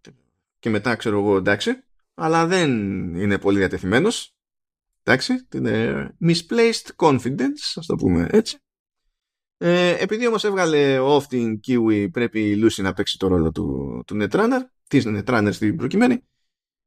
Πράγμα που δεν την χαροποιεί διότι δείχνει ότι γενικά ε, προσπαθεί να μένει μακριά από οτιδήποτε έχει να κάνει με την Αράσακα. Οπότε κάποιο backstory υπάρχει εκεί πέρα το οποίο δεν ξέρουμε σε αυτό το στάδιο ποιο είναι... Ζητά την ψυχολογική υποστήριξη του David. Λέει πες μου ότι πιστεύεις σε μένα και θα το κάνω τέλος πάντων παρότι δεν θέλω και συμβαίνει, όντως. Ε, και καθώς κάνει το deep dive, γιατί υποτίθεται ότι κάνει deep dive η Netrunner συνδεδεμένη στον Τανάκα και προσπαθεί μέσα στο μυαλό του Τανάκα να βρει τα δεδομένα που χρειάζεται και να τα πάρει. Καθώς είναι σε αυτή τη φάση ο Main χάνει την μπάλα τελείως. Γιούχου. Ε, ο, ο Τανάκα ψηλό ξυπνάει και προσπαθεί να πείσει τον David να τον φέρει με το μέρος του μετά καταλήγει και κάνει flatline εκεί ο Τανάκα, μένει πάλι ανέστητος. Αυτό είναι πρόβλημα για την Lucy γιατί, πρέπει, γιατί ήταν πάνω στο, στο dive και αυτό μπορεί να κάνει ζημιά. Την τραβάει τέλος πάντων ο David, σηκώνονται να φύγουν, να την βγάλει εκτός μάχης γιατί την πέφτει εντωμεταξύ, την πέφτει το αστυνομικό τμήμα, την πέφτει... Ε, την πέφτουν τα περίπου mat που λέγονται max stack και έρχονται για τα δύσκολα ας πούμε Οπότε στην ουσία τι είναι, από τη μία είναι Lucy και David σε ένα αμάξι και περιμένουν τους υπολείπους και έχει μείνει πίσω Main Dorio και το, ο στόχος είναι να αντισταθούν και να πάρουν και το κουφάρι του Τανάκα για να συνεχίσουν τη δουλειά. Ε, δεν πηγαίνει πολύ καλά αυτό. Ο Τανάκα γίνεται πουρές, ο Main χάνει την μπάλα τελείως, σκοτώνει μόνος του την Τόριο πάνω στο χάσιμο. Ε, η Λούση προσπαθεί να πείσει τον David να μην πάει πίσω να βοηθήσει. Ο David πηγαίνει βέβαια και σε μια έτσι τελευταία στιγμή διάβγειας που είχε ο Main ε, δείχνει ότι συνειδητοποιεί τι έχει κάνει παρετείται στη, στη μοίρα του ε, και αφήνει μερικές τελευταίες συμβουλές στον David και τα λοιπά και τα λοιπά. Και οριακά ξεφεύγει από μια τελική έκρηξη ο David ας πούμε και γυρνάει με, το, με ένα από τα μηχανικά χέρια του, του Main αυτό είναι και καλά λεπτομέρεια συγκεκριμένη διότι ε, είχε τάξει ο Main, είχε πει μάλλον ο Main στον David ότι όταν έρθει το τέλος του ε, αφήνω τα, τα, αυτά μου τα εμφυτεύματα σε σένα. Και κάπως έτσι κάνει κύκλο. Ε, και τέλος πάντων ε, την κάνουν με, με, αυτά και με αυτά Lucy και David και μετά από αυτό το, το χαμό σε συγκεκριμένη τη μάχη που γινόταν της κακομήρας έχω σημειώσει εδώ μια λεπτομέρεια που μου άρεσε που δεν είναι πρωτότυπη σε τέτοιες σειρές είτε σε τέτοια άνιμε κτλ. Αλλά για κάποιο λόγο στην Ασία χρησιμοποιείται πιο συχνά για έμφαση σε σχέση με τη, με τη Δύση. Ε, εκεί που προχωράνε με τα μάξι πλέον και φεύγουν, κόβεται όλη η μουσική, δεν μιλάει κανένας και δίνει ένταση το audio mix στους ήχους που παράγει το αυτοκίνητο. Και κάτι τέτοιες λεπτομέρειες μου αρέσουν ε, συνήθως. Γιατί Αμερική θα, ε, ε, το πιο πιθανό είναι να έχει μουσική παντού ε, Ευρώπη είναι πολύ πιθανό να μην έχει μουσική ποτέ. Πουδενά.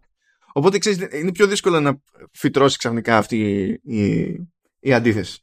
Εξαιρούνται, ειδικά στη, στη Δύση, εξαιρούνται παραγωγές τύπου Breaking Bad και Better Call Saul και τα λοιπά. Εντάξει, το ξέρουμε αυτό.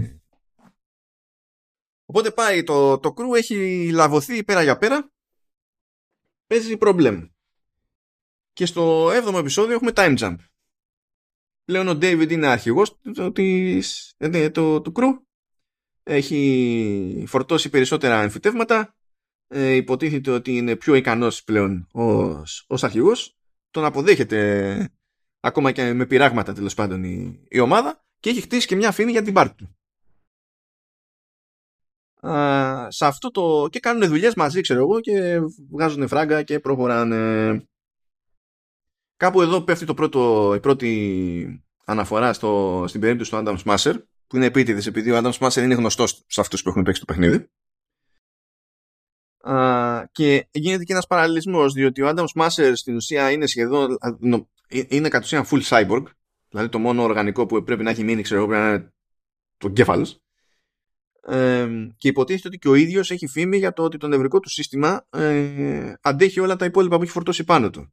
Mm. Και γίνεται ο παραλληλισμός με τον David, διότι με αυτά και με αυτά μέχρι στιγμής εξακολουθεί και αντέχει. Ενώ άλλοι δεν θα αντέχανε ούτε το πρώτο που έβαλε, το Σαντεβιστάν, ας πούμε. Ε, χτίζουν φήμη, του θυμά το Faraday, λέει Γεια σας, έχουμε κάτι business εδώ πέρα. Ε, αυτή τη φορά για μια άλλη εταιρεία που λέγεται Militech. Ε, και θα το κάνουμε λίγο σαν τεστάκι να δω αν είσαι ανάλογα αποτελεσματικός όσο ήταν το κρού τέλος πάντων με το main ε, και μετά θα επανέλθουμε στο κυνήγι εκείνων των δεδομένων της Αράσακα που, που θέλαμε. Αλλά λέει, κοίταξε να δεις, θέλω να είναι και η Λούση μαζί ο Netrunner. Και λες, Και κάπου εδώ μαθαίνουμε το backstory της Λούση όπου ήταν για τους Netrunners το αντίστοιχο του, του παιδιού στρατιώτη από την άποψη ότι ε, μαζί με άλλα παιδιά εκπαιδευόταν από την Αράσακα για να κάνει deep dives ε, γιατί και καλά στον κόσμο του παιχνιδιού του, στον κόσμο του παιχνιδιού βασικά πάντων, ο κόσμος είναι του tabletop πρωτίστως αλλά στον κόσμο του cyberpunk υποτίθεται ότι κάποια στιγμή αυτό που θεωρούμε εμείς τώρα ίντερνετ κάποια στιγμή κατέρευσε μετά από major hack και η Αράσακα είχε πάρα πολλά δεδομένα δικά της στην παλιά εκδοχή του, του δικτύου και υποτίθεται ότι προσπαθεί να τα, να τα μαζέψει πάλι. Ε, αλλά αυτό για άλλους λόγους τέλος πάντων ε, είναι γενικά επικίνδυνο οπότε τα παιδιά αυτά είχαν φύρα στην όλη διαδικασία. Και στο τέλος μείνανε κάτι ψηλά, κάτι, κάτι λίγα. Μεταξύ αυτών και η Λούση. Και κάπου την είδανε, δεν άντεχαν άλλο τα παιδιά και κάνανε μια οργανωμένη προσπάθεια για απόδραση. Ε, γενικά δεν έμεινε κολυμπηθρόξυλο αλλά η Λούση κατάφερε και έσκασε, ε, την έκανε. Ε, και έτσι εξηγείται γιατί ζορίζεται η Λούση όταν οτιδήποτε έχει να κάνει με την Αράσακα γιατί μέσα σε όλα δεν είναι μόνο οι προηγούμενες εμπειρίες που έχει. Θεωρεί ότι αν αναγνωριστεί κιόλας θα τη θέλουν πίσω και προφανώς δεν θέλει να πάει εκεί πέρα. Οπότε και μόνο που είναι εκεί γύρω στο, στο Night City είναι λίγο ρίσκο, αλλά όπως λέει σε άλλη φάση είναι τόσο χάος ε, η φάση σε αυτή την πόλη που χάνεσαι μέσα στο θόρυβο. Ε, ή αυτό λέει ή τέλος πάντων έχω συνηθίσει το φόβο και πλέον ζω με αυτό και οπότε δεν, δεν σηκώνομαι να εξαφανιστώ ξέρω εγώ και, και ό,τι να είναι. Λέει το μόνο που με φοβίζει πλέον είναι το να πεθάνει ο, ο David. Και κάπου εκεί γύρω βλέπουμε ότι αρχίζει να τρέμει το χέρι του David. Και λες, hmm. Hmm. Hmm. Main vibes, main vibes. Δηλαδή, είδαμε που οδήγησε την προηγούμενη φορά. Είναι λίγο πακέτο. Για να δούμε θα μας πάει αυτό. Αλλά πάνω εκεί που το παρατηρεί η Λούση, κάτι παίρνει χαμπάρι ότι παίζει και στο, και στο δίκτυο και ότι υπάρχουν και κάποιοι άλλοι netrunners που ψάχνουν ε, για τα δεδομένα του, του Τανάκα και τη βλέπουμε ότι παρατάει τον David, τρέχει πανικόβλητη, βρίσκει έναν netrunner και τον εκτελεί στην ουσία. Και λες, παίζει και κάτι άλλο ακόμα. Και επισήμως μπαίνουμε στη, στην κατηφόρα διότι έρχεται μέσω Faraday η ώρα να την πέσουν στην, στην Αράσακα. Ε, τρόπος γίνεται μια εισβολή έτσι ψιλοστέλθ αλλά κάπου ο David τα χάνει και σκοτώνει και μια αθώα. Γιατί προχωράνε κάνει, ε, συνεχίζουν τα βήματα προς, προς την ψύχωση. Ε, η Αράσακα είναι σε μια φάση πλέον που έχει ενοχληθεί με την δραστηριότητα του Φαράντι που δουλεύει για ανταγωνιστή τη Militech οπότε στείνει εκεί μια δική της πλεκτάνη ώστε να αναγκάσει τον Φαράντι στην ουσία να γυρίσει και να, το, να δουλεύει για την πάρτη τους. Πετυχαίνει αυτό και η Αράσακα σου λέει κοίταξε να δεις θέλουμε το Netrunner που μας σκίσει τους δικούς, μου, τους δικούς μας Netrunners που δεν ξέρουν ότι είναι η Lucy και θέλουμε και, το, και τον David που δείχνει να έχει τέτοιες αντοχές στα, στα εμφυτεύματα. Γιατί έχουμε να δοκιμάσουμε κάτι καινούριο. Ένα cyber skeleton λέει. Ε, και καλό είναι λέει σε όλη αυτή την προσπάθεια αν χρειαστεί να πεις κάποιον, σε κάποιον ξέρω εγώ για cyber skeleton ε, καλό είναι όταν τελειώσει όλη αυτή η φάση όποιος ξέρει για cyber skeleton ε, να καταλήξει νεκρός διότι δεν ναι. θέλουμε να μαθευτεί αυτό το project από ανταγωνισμό και τα λοιπά και ο Faraday βλέπουμε ότι φέρνει την Kiwi στην όλη business. Δεν ενημερώνει την υπόλοιπη ομάδα ενώ η Kiwi καταλαβαίνει, μαθαίνει ακριβώς ότι ο στόχος είναι η Lucy ο στόχος είναι και ο David κτλ και συμμετέχει στη, στο στήσιμο της ενέδρας. Ε, και αυτό υποτίθεται ότι το είναι, είναι, είναι και δεν είναι έκπληξη επειδή η Kiwi ε, δεν βαριέται ποτέ να λέει στη Λούση ότι κοίταξε να δεις εδώ πέρα καλά όλα μεταξύ μας κτλ αλλά δεν, δεν πρέπει ποτέ να εμπιστεύεσαι κανέναν το λέει ξανά και ξανά anyway στο μεταξύ ο David ξανακαταραίει πηγαίνουν εκεί πέρα σε Ripperdoc Λέει, κοίταξε να δεις, θα σου δώσω κάτι άλλα φάρμακα, λέει είναι πιο ζώρικα αυτά. Κάνουν καλύτερη δουλειά, αλλά έχουν ένα πρόβλημα. Μόλις τελειώσουν αυτά, ε, ό,τι παρενέργειες έχεις λιτώσει μέχρι στιγμής, θα σκάσουν, λέει, stacked, μαζεμένες. Και δεν υπάρχει, λέει, γυρισμός. Δηλαδή, μετά από αυτά τον ήπιες. Δηλαδή, απλά πρέπει να το δεχτείς. Ε, συνεχίζει ο David να προσπαθεί να φέρει τη Λούση πίσω στο, στο κρου ε, η Λούση δεν του πολύ εξηγεί για ποιο λόγο απέχει. Ε, σφίγγεται ο Ντέιβιτ, λέει μήπως τότε να χωρίσουμε τα τσανάκια, μας, τα τσανάκια μας και τα λοιπά. Η Λούση ταράζεται σε εκείνη τη φάση γιατί δεν το θέλει, απλά θέλει χρόνο για να κάνει κάτι που δεν εξηγεί στον Ντέιβιτ και τότε διακόπτεται η φάση από άλλη μια ένδειξη εκεί, κάτι τέλος πάντων, μια ειδοποίηση από το δίκτυο για έναν ακόμη runner που ψάχνεται. Αλλά στην ουσία ξεκινάει όλη η φάση με την ενέδρα και έτσι Kiwi και Faraday στην ουσία εχμαλωτίζουν τη λούση. Όπως αντιλαμβάνεστε ε, αυτό δεν θα πάει έτσι πολύ καλά με τον David αλλά είμαστε σε άλλη φάση. Το δεύτερο κομμάτι της, παγι... ε, της, της ενέδρας παύλα παγίδας πλεκτάνης έχει να κάνει με, τη... με την αρπαγή στην ουσία του, ε, του David αλλά και με τη δοκιμή του Cyber Skeleton. Οπότε στείνεται μια ολόκληρη ιστορία με έναν ψεύτικο στόχο ε, και ε, με τέτοιο τρόπο ώστε να βρεθεί η ομάδα όλη σε δύσκολη θέση να καταλήξει να ανακαλύπτει το Cyber Skeleton και να πιέζεται ο David να φορέσει το Cyber Skeleton και καλά με τη λογική ότι είναι ο μόνος τρόπος να καταφέρει να σώσει την ομάδα του και να καταφέρουν και να την κάνουν. Ε, και τελικά ακριβώς αυτό γίνεται. Ε, ίσα ίσα που παίζει και spoof call τέλος πάντων τάχα μου από την Lucy που του λέει ναι ναι ναι ναι βάλε φόρα cyber skeleton γιατί αλλιώς δεν γίνεται αλλά αυτό είναι επίσης παρόλα του, του Faraday και της Kiwi ε, όταν καταφέρνει για λίγο τέλος πάντων να μισοξεφύγει η Lucy και να κερδίσει λίγο χρόνο για να επικοινωνήσει με τον David και να τον προειδοποιήσει ο David λέει δεν υπάρχει επιλογή δηλαδή it is what it is κουμπώνει και αρχίζει η παραγωγή κοιμά. Α, μιλάμε για πολύ κοιμά. Δηλαδή το, το, το πιο έτσι χαριτωμένο που μπορώ να πω για αυτό το κοιμά είναι ότι τουλάχιστον δεν περνιέται δύο φορές από τη μηχανή. Σταματάει στη μία. Γιατί ο Cyber Skeleton είναι ό,τι να είναι, τάγκ. Δηλαδή πετάει σε λιώνει με, τεχνητό, με τεχνητή βαρύτητα. Κάνει ό,τι whatever. Δεν είναι. Τα διαλύει όλα, ρε παιδί μου. Στο μεταξύ έχει συνειδητοποιήσει ο David ότι η Lucy είναι αιχμάλωτη, οπότε φλιπάρει και σου λέει πρώτα θα σαπίσω εδώ πέρα τους τυπάδες της Militech και μετά θα πάμε καρφί για Faraday που μας πρόδωσε ε, για να πάρω πίσω την Lucy. Ε, Kiwi την κάνει αφού αφήνει λίγο αναίσθητο τον, τον Φάλκο. Ο Φάλκο είναι ας το πούμε ο, ο οδηγός της συμμορίας αυτής. και πλέον είναι ξεκάθαρο ότι πάει, δηλαδή δεν υπάρχει ελπίδα, δηλαδή πάει βούρια ψύχωση ο, ο David. Ε, η Ρεμπέκα του έχει κουμπώσει και τα τελευταία φάρμακα. Τη το έχει ζητήσει εντωμεταξύ να το φροντίζει αυτό το πράγμα, γιατί δεν ήθελε να κάνει αυτή τη συζήτηση με άλλον και να φανεί πόσο στο όριο είναι. Και είναι σε μια φάση υποτίθεται που η συνείδησή του πηγαινοέρχεται. Η διαύγειά του, να το πω καλύτερα, πηγαινοέρχεται. Δηλαδή ε, ε, είναι, είναι μονίμως στο όριο. Για λίγο ξέρει τι κάνει, για λίγο δεν ξέρει τι κάνει. Είναι, είναι σε διαφάση.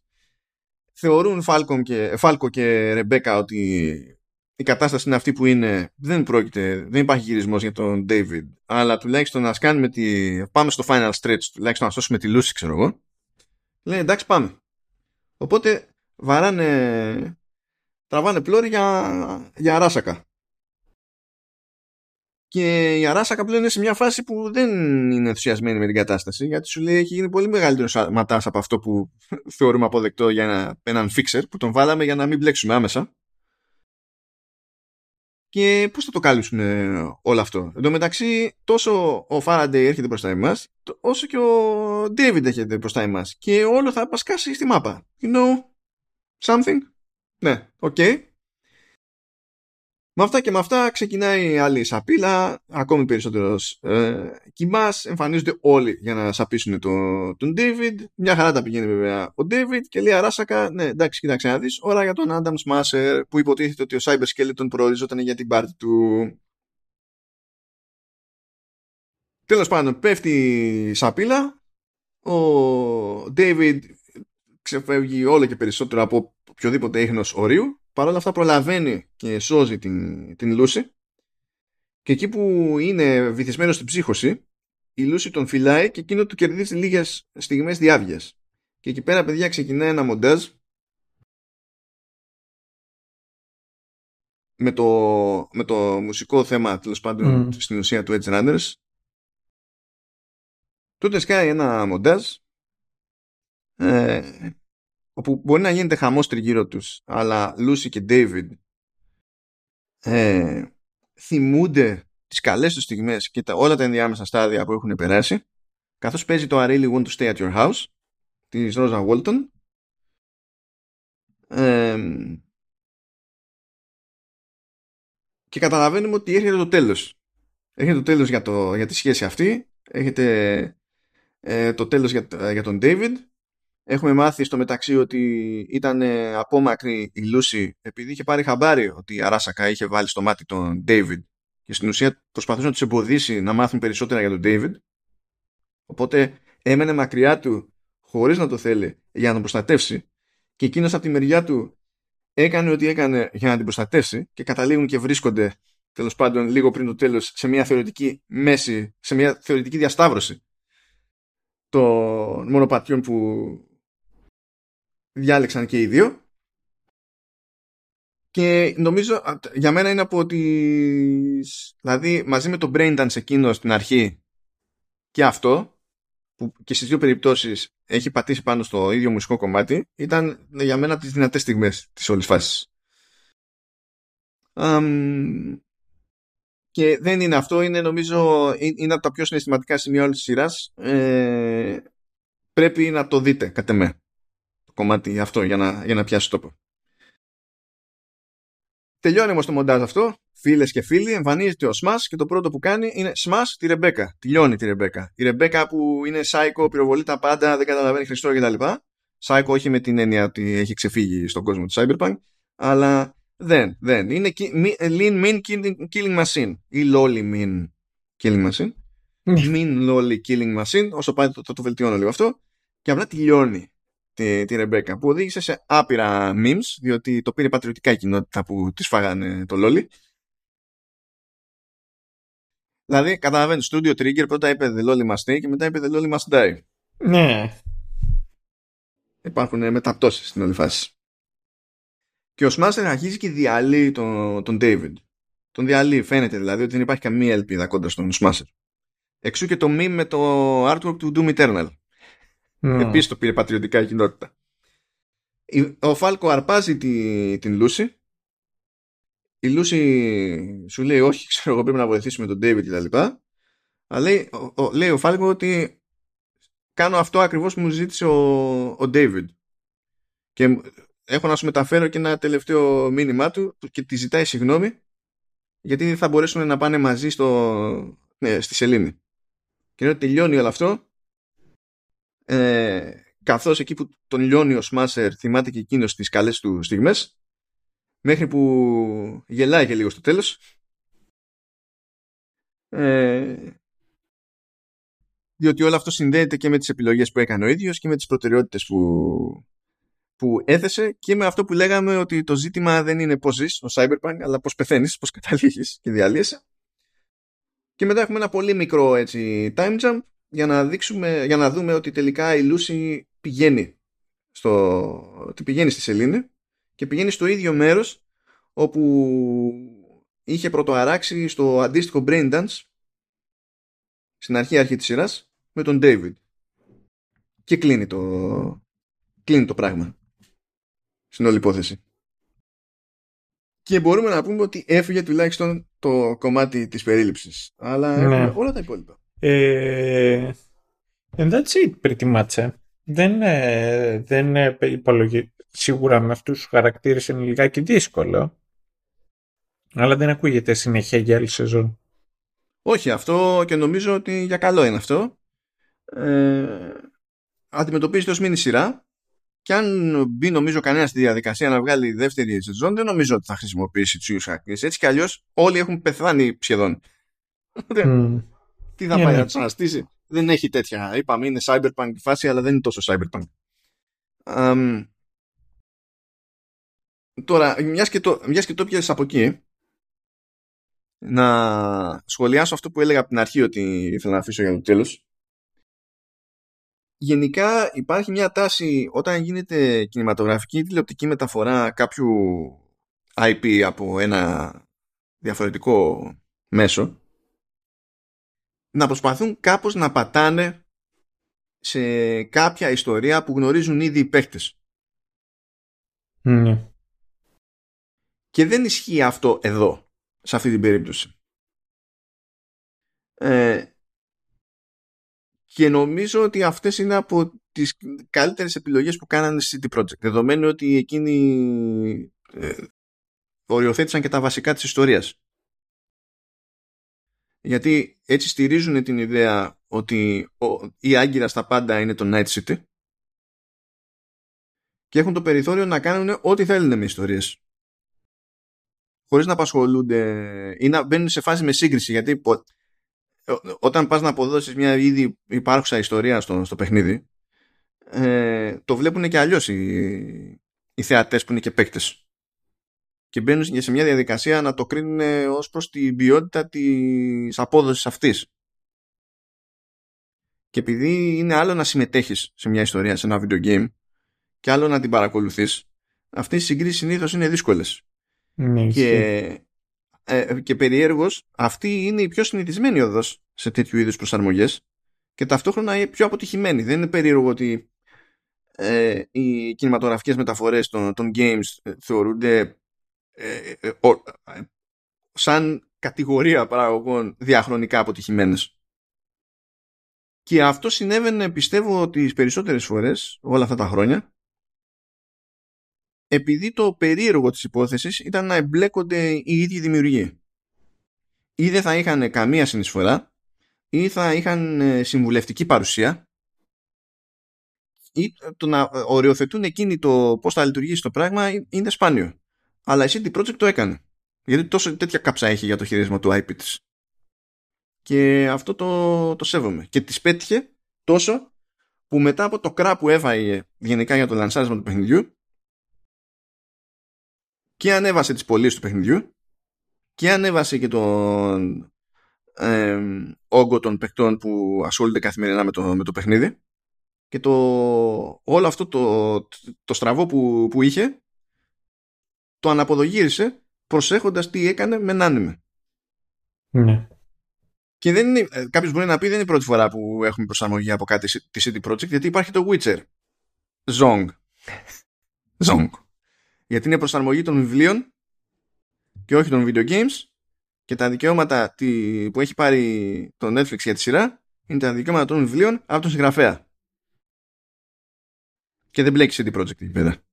Η CD Projekt α, απλά πήλασε τις, παρεν, τις θετικές παρενέργειες. Ναι, ναι, ισχύει. Ήταν η πιο τσάμπα διαφήμιση που τις έχουν κάνει. Ναι, ναι. Δηλαδή πρέπει να ράζανε και να γελάγανε εκεί πέρα. Απλά. Στυλ δεν κάναμε. Ε, zero effort. Mm. και αράζουμε εδώ και είμαστε οι καλύτεροι. Και νομίζω ότι δεν είναι καθόλου τυχαίο ότι είμαστε σε μια φάση που σε κινηματογραφικές μεταφορές πλέον ε, από games ε, γίνεται συνειδητή προσπάθεια από τις εταιρείες που ελέγχουν το, την όποια πνευματική ιδιοκτησία να κάνουν πολύ περισσότερο κουμάντο. Δηλαδή στην περίπτωση του The Last of Us στο, στο HBO ναι, ο Drunkman είναι executive. Ε, ναι, ναι. Και έχει γράψει. Και έχει γράψει. Και νομίζω και σκηνοθετεί. Δεν σκηνοθετεί. Σκηνοθετεί νομίζω ένα. Αλλά έχει γράψει κιόλας. Ε, δηλαδή ε, ξέρει τι μπορεί να λειτουργήσει ή τι δεν μπορεί να λειτουργήσει με βάση το μέσο ή τουλάχιστον ξέρει ότι ε, δεν μπορούν να γίνονται ακριβώς τα ίδια πράγματα εκατέρωθεν και φρόντισε ο ίδιος που έχει φτιάξει το παιχνίδι να βάλει χέρι. Mm. Βέβαια έχει και συνεργάτη τον Μέιζιν ο οποίος είναι θεότητα. Ναι, ισχύει. Α, και ok. Okay. Και μπλέκει εκεί, ναι, μεν είναι HBO, αλλά πλέον η Sony, ας πούμε, έχει και κομμάτι στην ομπρέλα του PlayStation που υποτίθεται ότι ασχολείται με τέτοιου είδους πράγματα. Ενώ παλιότερα θα έπρεπε να το δώσει κάπου αλλού, ας πούμε.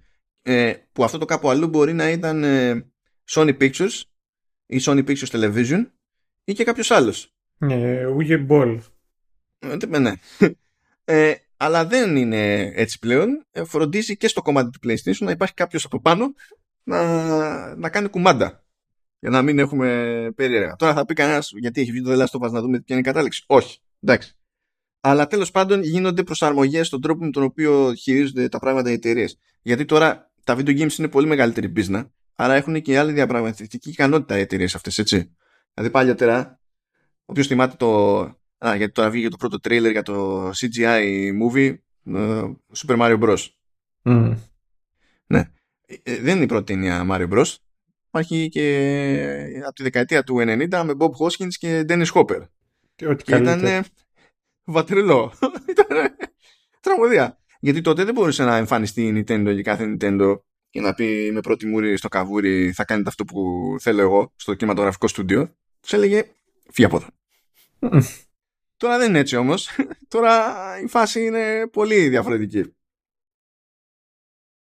Και ε, γι' αυτό μου κάτσε ακόμη καλύτερα γενικά αυτή η προσπάθεια γιατί θεωρώ ότι είμαστε μέσα σε όλα και σε ένα σχετικό σημείο καμπής για το πώς γίνονται αυτές οι προσαρμογές. Εντάξει, και μετά ειδικά με το anime είναι θεωρητικά και πιο φτηνές παραγωγές και δεν από μόνο anime, θα από animation ε, έχουμε δει και καλά πράγματα το τελευταίο διάστημα. Δηλαδή και το Arcane που πάλι έπλεξε μέσα η Riot και το Castlevania αν εξαιρέσει στην τελευταία σεζόν που ήταν και ο, ο writer που τον τσακώσανε και το ρασάρανε για να φύγουνε και αυτό ήταν ε, κομπλέ. Τώρα δεν έχω πολύ ιδέα τι γίνεται με τον Dota. Αλλά κατά τα άλλα, Ναι, και δεν θυμάμαι τι δομή παίζει, αλλά να έχει και super duper, ξέρεις, εμπλοκή legit η Valve που βαριέται ναι, δεν νομίζω. είναι λίγο χρώμα. Μιας και θυμήθηκα τώρα λίγο τον Mazin όμως, ο Mazin έχει αναλάβει, δεν κάνω πλάκα, και την κινηματογραφική μεταφορά του Borderlands. ναι, ισχύει. Ο Mazin είναι the one true nerd. Έτσι, διότι και τρελή δουλειά κάνει και έχει προ, προφανέστατο σκάλεμα με games. Είχε σκάσει και στο, και στο Mythic Quest που ε, επίτηδες έπαιζε και άθλιο χαρακτήρα. Mm. Άπιστο Mm. χαρακτήρα. Είναι, είναι, είναι. Το, το άτομο είναι, είναι ζωγραφιάς. Αμ, Ναι, ισχύει. ε, άλλη λεπτομέρεια που είδα που εσύ μπορεί να μην το έχεις πάρει χαμπάρι ε, εί- είδες, είδες τη- ότι όταν μιλούσαν τηλεφωνικά και καλά Ναι. ότι δεν έσκαγε κάτω ο υπότιτλος χρησιμοποιούσε, εμφανιζόταν κείμενο αλλά όχι ως υπότιτλος που ήταν μέρος του βίντεο και εμφανίζεται με UI που πατάει πάνω στο UI που έχει το παιχνίδι για τέτοιου είδους επικοινωνίες Ναι, δεν το ήξερα ότι ήταν από το παιχνίδι, αλλά ναι, μου φαίνεται ότι το, το παρατήρησα και είναι cool. Γιατί είναι, είναι hard-coded η... Πώς να το πω, Ναι, είναι ναι, μέρος ναι. του animation η υπότιτλοι αυτή. ναι δεν πάνε πουθενά δεν έχει on-off Ναι, και δεν τέτοια. έχει να κάνει με το, το τι, αν- ε, τις subtitles έχεις διαλέξει. Δηλαδή την πρώτη φορά δεν το περίμενα. Την πρώτη φορά, δηλαδή, ξέρεις, ε, ξαφνικά μιλάνε και δεν έχει υπότιτλο και λέω Wait, what? Και κοιτάζω, έψαχνα στο frame και λέω Α, α, οκ, εντάξει, το, το έχουμε σαν, σαν φάση. Ε, τι, τι σκέψη έχεις εσύ, μη σε πάω μονότερμα. Έχω κι άλλα βέβαια. αλλά- Όχι, κοίταξε να δεις. Ε, ε, ειλικρινά είναι συγκεκριμένα πράγματα τώρα αυτά τα, τα- Νομίζω ότι ήμουνα πολύ, τα είπα πολύ μαζεμένα εκεί που όταν είπα τη γνώμη μου και τώρα το μοναδικό πράγμα το οποίο έχω να πω φοβάμαι ότι μπορεί να είναι τα ίδια πράγματα με διαφορετικές λέξεις. Οπότε θα, εγώ θέλω να σταθώ σε διάφορα πράγματα in general. Ε, εγώ δεν έχω παίξει το παιχνίδι και κάποια πράγματα τα οποία έβλεπα ενώ ήταν, είχαν ενδιαφέροντα και ήταν ωραία ε, μου άρεσε και το ότι έβλεπα και, και, και κάποια πράγματα και το πώς λειτουργούσε ο κόσμος και το πώς ε, ό, όλα αυτά επηρέαζαν τους χαρακτήρες και πώς ήταν ο, ο David. Λιγάκι στη βασική του δομή ήταν λίγο basic. Και να, να σου πω την αλήθεια ο τρόπος με τον οποίο προχωράει η πλοκή και πατάει πάνω στα πάνω στα συναισθήματα είναι και όλες και κάτι το οποίο οι Ιάπωνες το κάνουν ως ένα σημείο και καλύτερα από τους Δυτικούς. Δηλαδή Α, ναι. το πώς να σκοτώνουν. Είναι πολύ πιο νihilιστές ε, σε αυτά και δεν χαμπαριάζουν. Ε, και ήταν ε, ωραίο το ταξίδι όπως πήγαινε. Και αυτό το οποίο όμως κάθομαι εκεί και αναρωτιέμαι είναι το ότι κατά πόσο μπορεί να έβαλε και η City Project το χεράκι της σε όλη αυτή την μπλοκή και το πώς θα πάει. Αυτό το οποίο μου άρεσε και μου αρέσει γενικότερα στα, στα Witcher τα οποία έχει κάνει η CD Projekt είναι ότι στον κόσμο του που βρίσκεται ο Geralt δεν υπάρχει σωστή και λάθος επιλογή πολλές φορές ε, πρέπει να διαλέξει ανάμεσα σε δύο κακά. Και νομίζω σχεδόν πάντα δεν υπάρχει ένα λιγότερο κακό και ένα μεγαλύτερο κακό. Τα δύο χάλια είναι. Και ξέρετε, αυτό είναι και ένας τρόπος με τον οποίο ε, υπάρχει και μια ψυχοσύνθεση και μια, ή μια αντίληψη που είχε ο δημιουργός του, του Witcher.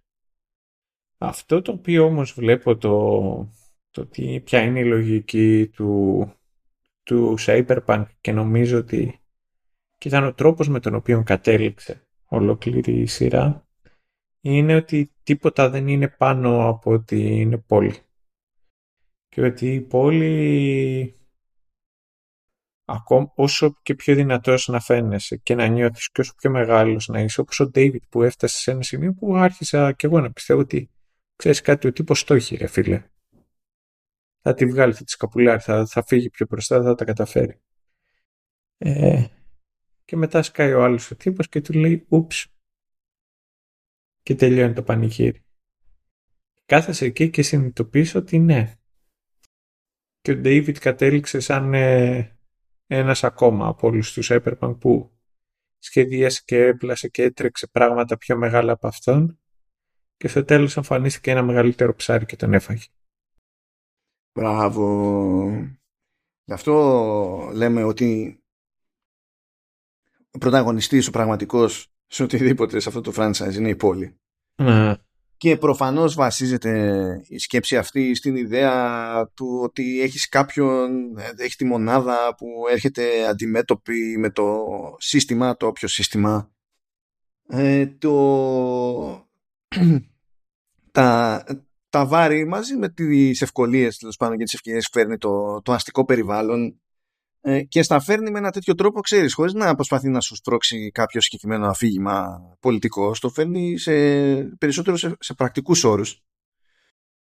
Και, ε, ο, και όλη η φάση στην ουσία, δηλαδή πώς και η πόλη, η κάθε πόλη είναι ένα σύνολο ε, του, του έμψυχου και του άψυχου που το ένα δημιουργεί το, το άλλο αυτή η σύνθεση καταλήγει και φτάνει ακόμη και στο ατομικό επίπεδο με τα, με τα εμφυτεύματα ας πούμε και υπό συνθήκη το ένα χάνεται μέσα στο άλλο και σε κάθε περίπτωση μπορεί να σε λιώσει ή να μην σε λιώσει και νομίζω ότι ε, έτσι καταλήγει και στέκεται και μπορεί και λειτουργεί η, η, ιδέα του προσωπικού ονείρου. Ε, από την αρχή, ένα από τα προβλήματα που έχει ο David είναι ότι ο ίδιος δεν έχει κάποια συγκεκριμένη φιλοδοξία. Δηλαδή είναι στην Ακαδημία της Αράσακα ε, επειδή θέλει η μάνα του να είναι στην Ακαδημία της Αράσακα. Η μάνα το σκέφτεται ότι έτσι θα, σου, θα έχεις μια καλύτερη ευκαιρία να σταθείς πιο ψηλά στη συντροφική αλυσίδα και να κάνεις μια καλύτερη ζωή. Είναι τελείως προβλεπές σκέψη. Ο ίδιος όμως δεν ενδιαφερόταν. Αλλά ταυτόχρονα δεν είχε και κάτι άλλο για το οποίο ενδιαφερόταν όντως να τα ξέρει προς τα που πλέει και να κινηθεί αναλόγως. Και το κενό αυτό καλύφθηκε από την Λούση. Στο τέλος μάλιστα, εκεί πέρα που είναι λίγο πριν τον λιώσει ο Σμάσερ, που έχει όλα αυτά το, τα flashbacks και τη στοιχομηθεία με τη Λούση της λέει ότι ε, όταν του λέει ότι εγώ δεν ήθελα να το πάθεις όλο αυτό, δηλαδή ήξερα προς τα, ε, ότι προς τα εκεί πήγαινε το πράγμα και δεν ήθελα να το πάθεις αυτό, και εκείνος επανέρχεται και λέει, ε, αυτή λέει, αυτός ήταν ο μόνος τρόπος να σε προστατεύσω από αυτή την πόλη. Που είχε πει προηγουμένως ότι ίσως απλά να έχω συνηθίσει το φόβο, ξέρω εγώ, και πλέον να είμαι OK εδώ πέρα. Δηλαδή δεν μπόρεσα να σώσω τη μητέρα μου από την πόλη, δεν μπόρεσα να σώσω το, το main, που και για μένα ήταν η πατρική φιγούρα τέλος πάντων από την πόλη, και εννοώντας την πόλη εννοεί όλη, όλη την κατάσταση, τη λογική, το σύστημα. Έτσι. Αλλά ήθελα να σώσω εσένα. Και αυτό κατέληξε να είναι το, το, το δικό μου όνειρο. Και ήθελα, ε, είχα όνειρο να σώσω εσένα, Λούση, επειδή σε αντίθεση με μένα έχεις ένα προσωπικό όνειρο. Έχεις κάτι που έχεις ακόμα ελπίδα να το καταφέρεις. Ενώ εγώ όχι. Και μ' άρεσε πάρα πάρα πολύ αυτό το, αυτό το σκεπτικό γιατί έχει άπειρες προεκτάσεις μπορούμε να φανταζόμαστε πράγματα για να το κάνουμε νιανιά ναι. για πάντα αλλά επίσης μ' άρεσε επειδή ξεφεύγει από, τη, από το ηλίθιο Brad Fair που συναντούμε συνήθως, συνήθως ειδικά όταν έχουμε να κάνουμε με κάποιο αμόρε για το ε, ποιος χρειάζεται σώσιμο και ποιος δεν χρειάζεται και δεν ξέρω και εγώ τι.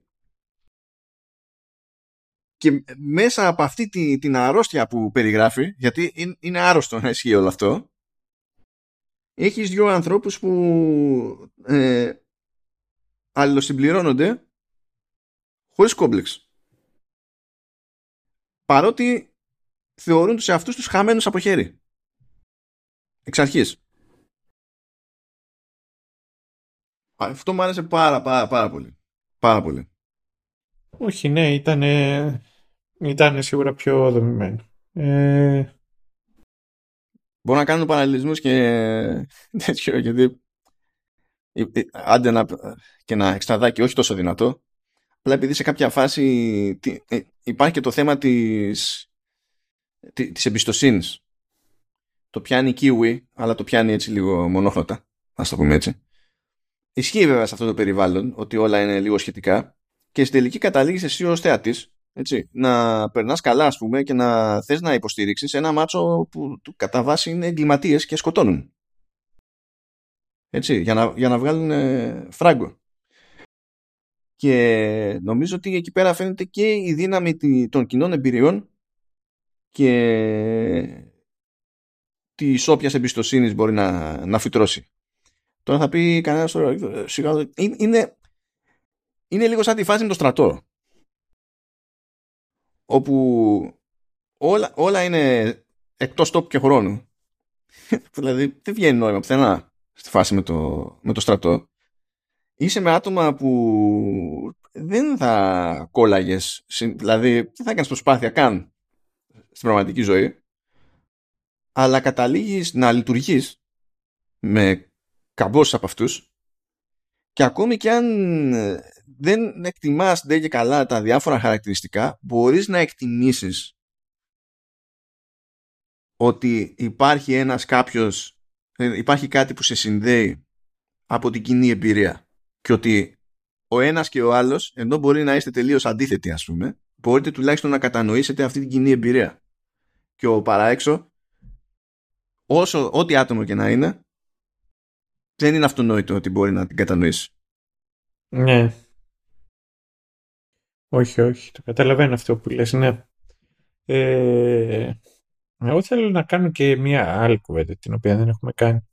Την έχουμε ακουμπήσει, αλλά δεν, ναι, δεν το έχουμε πολύ πιάσει. Και ένας, και ένας από τους λόγους για τους οποίους επιλέξαμε να κάνουμε και το Cyberback. Πώς πάει τα τελευταία χρόνια η, η προσπάθεια τέλος πάντων της βιομηχανίας να περάσει και σε άλλα medium. Ιδιαίτερα στη μικρή και στη μεγάλη οθόνη. Γιατί εγώ βλέπω ότι ως ένα σημείο ειδικά το τα animation του Netflix έχουν το τελευταίο διάστημα ένα, μια καλή τέτοια. Μια καλή ροή. Αλλά το άλλο το οποίο κάθομαι και σκέφτομαι είναι ότι ρε φίλε και αυτά τα, τα δύο τα πιο γνωστά τώρα, γιατί θα βάλω και το Edge Runners, αλλά μετά και το Arcane. Γίνανε από στούντιο τα οποία ψηλοϋπήρχαν ήδη. Μμμ. Και το, Και- δεν θυμάμαι τώρα πώς λέγεται το γαλλικό στούντιο το Arcane, αλλά υπήρχε αρκετό διάστημα. Και μετά εντάξει, το Edge Runners το κάνει υπό η Trigger. Ε, τι, τι ήταν αυτό που πιο παλιά πιστεύεις εσύ ότι δεν έβγαινε; Και τώρα αρχίζει και βγαίνει. Ε, κοίτα, θα, να σου πω, θα- πάλι θα πω αυτό που ανέφερα πιο πριν, ότι ήταν άλλη διαπραγματευτική ικανότητα. Δηλαδή, εσύ ως δημιουργός του IP δεν μπορούσες να πας και να έχεις κα- legit επιρροή. Οπότε ερχόταν το movie studio, ας πούμε, και σου έλεγε εγώ ξέρω πώς ε, τε- ε, πάνε καλά εμπορικά οι ταινίες. είναι αυτή η συνταγή. Και αυτή η συνταγή είναι ένας διέλεια. Και αντίστοιχα υπήρχαν και άνθρωποι τότε που έπρεπε να αναλάβουν την προσαρμογή που μπορεί να ήταν άνθρωποι του κινηματογράφου, μπορεί να είχαν και την καλύτερη την πρόθεση. Αλλά δεν είχαν καμία επαφή με, το, με την πηγή. Ενώ τώρα έχει μεγαλώσει άλλη γενιά και έχει επαφή με την πηγή. Και αν δεν είχε αυτή την επαφή με αυτές τις πηγές, δεν θα υπήρχε το Stranger Things, ας πούμε. Ναι, κατάλαβα τι θες να πεις. Αλλά μια απλή ερώτηση. Τι σκατά έγινε τότε με το Uncharted; Τι- ε, Ωραία. Το Uncharted, ε, ε, ε, λα- εγώ κρατούσα μικρό καλάθι, διότι πρώτα απ' όλα είναι πάρα πολύ ταλαιπωρημένη υπόθεση. Υποτίθεται ότι η, η προσπάθεια ξεκίνησε το 2008 και η πλάτη... Όπα, όπα, όπα. Το 2008. Ποιο είχε βγει; Είχε βγει, ξέρω εγώ, σε ποιο Uncharted ήμασταν. Ήμασταν στο 1 ή στο 2. Ε, είχε προλάβει να βγει το 2. Κα- Νομίζω το 1 είχε βγει το 7. Τώρα το 2 νομίζω παίζει να είχε βγει μετά το, το 9, κάτι τέτοιο. Ξεκινήσανε νωρίς. Αλλά τότε ε, έβαλε πλάτη Sony Pictures και δεν ήταν ακόμη στη φάση που μπορούσε να κάνει τρελά κουμάντα το PlayStation. Και προχώρησε αυτή η ιστορία με αυτό το σχετικό καθεστώς τέλος πάντων. Και καλά προς τα τελειώματα έμπλεξε περισσότερο το PlayStation κτλ. Αλλά σημασία έχει ότι ξεκίνησε έτσι. Και γιατί το λέω αυτό το πράγμα; Η, η Sony ξόδεψε πάρα πολλά χρόνια σε παρουσιάσεις περί PlayStation να λέει ότι ε, έχουμε, θα παίξουν συνέργειες με τη Sony Pictures και μπορούμε να κάνουμε πράγματα γιατί έχουμε τη Sony Pictures αλλά η Sony Pictures είχε τελείως άλλη διοίκηση και έδειξε πάμπολα, πάμπολες φορές ανά τα έτη ότι δεν ξέρει να τα κάνει αυτά και ότι δεν γουστάρει να τα κάνει κιόλας. Mm. Δηλαδή, αν τα βάλουμε κάτω, πιο πολλή δουλειά έχει κάνει η Sony Pictures με την Capcom και τα Resident από ό,τι έχει κάνει με οποιοδήποτε IP του PlayStation. Ναι. Και φαντάζομαι ότι εκεί πέρα υπήρχε κόντρα. Δηλαδή θέλανε μεταξύ τους να δουλέψουν. Δηλαδή η η Sony Pictures ήθελε να κάνει την προσπάθεια. Το PlayStation ήθελε να γίνει μεταφορά. Σαν τμήμα τα λέμε τώρα. Αλλά το PlayStation δεν ήθελε να αφήσει η Sony Pictures να κάνει ό,τι της κατέβει. Και η Sony Pictures δεν δεχόταν να το βάζει χέρι το PlayStation. Αυτή είναι η θεωρία μου τώρα που δεν μπορώ να τη διασταυρώσω έτσι απλά. Αυτό που μπορώ να πω όμως είναι ότι όσο πάμε πιο πίσω στη Sony έπαιζε πολύ μεγαλύτερη κόντρα μεταξύ των τμήματων και σαμποτάριζε το ένα το άλλο. Good. Και γι' αυτό μπορώ να είμαι σίγουρος διότι γνωρίζω από πρώτο χέρι ότι από εκείνη τη δεκαετία κιόλας είχε ξεκινήσει εσωτερική καμπάνια στην εταιρεία για να πουλήσει στους εργαζομένους την ιδέα ότι εμείς εδώ είμαστε όλοι ένα και δεν είναι ωραίο να κάνουμε αυτές τις ideas μεταξύ μας. Αυτό, αυτό το ξέρω, όχι, δηλαδή όχι πόσο πιο πρώτο χέρι. Έχω δει και Ναι. τα εικαστικά γιατί βάζανε αφήσεις στα γραφεία μέσα. Δηλαδή, ήταν, ήταν για, για αυτόν τον λόγο.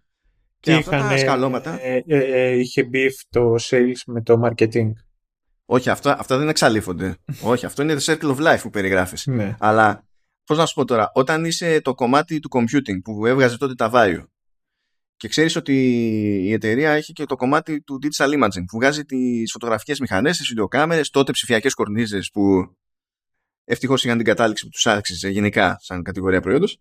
Εμ, και κάποιος, κάποιος που απλά είχε την κατάλληλη φιλία εκεί μέσα κατάφερε και έδω, ε, να πάρει budget το κομμάτι του Βάιο για να βγάλει ανταγωνιστικές κορνίζες.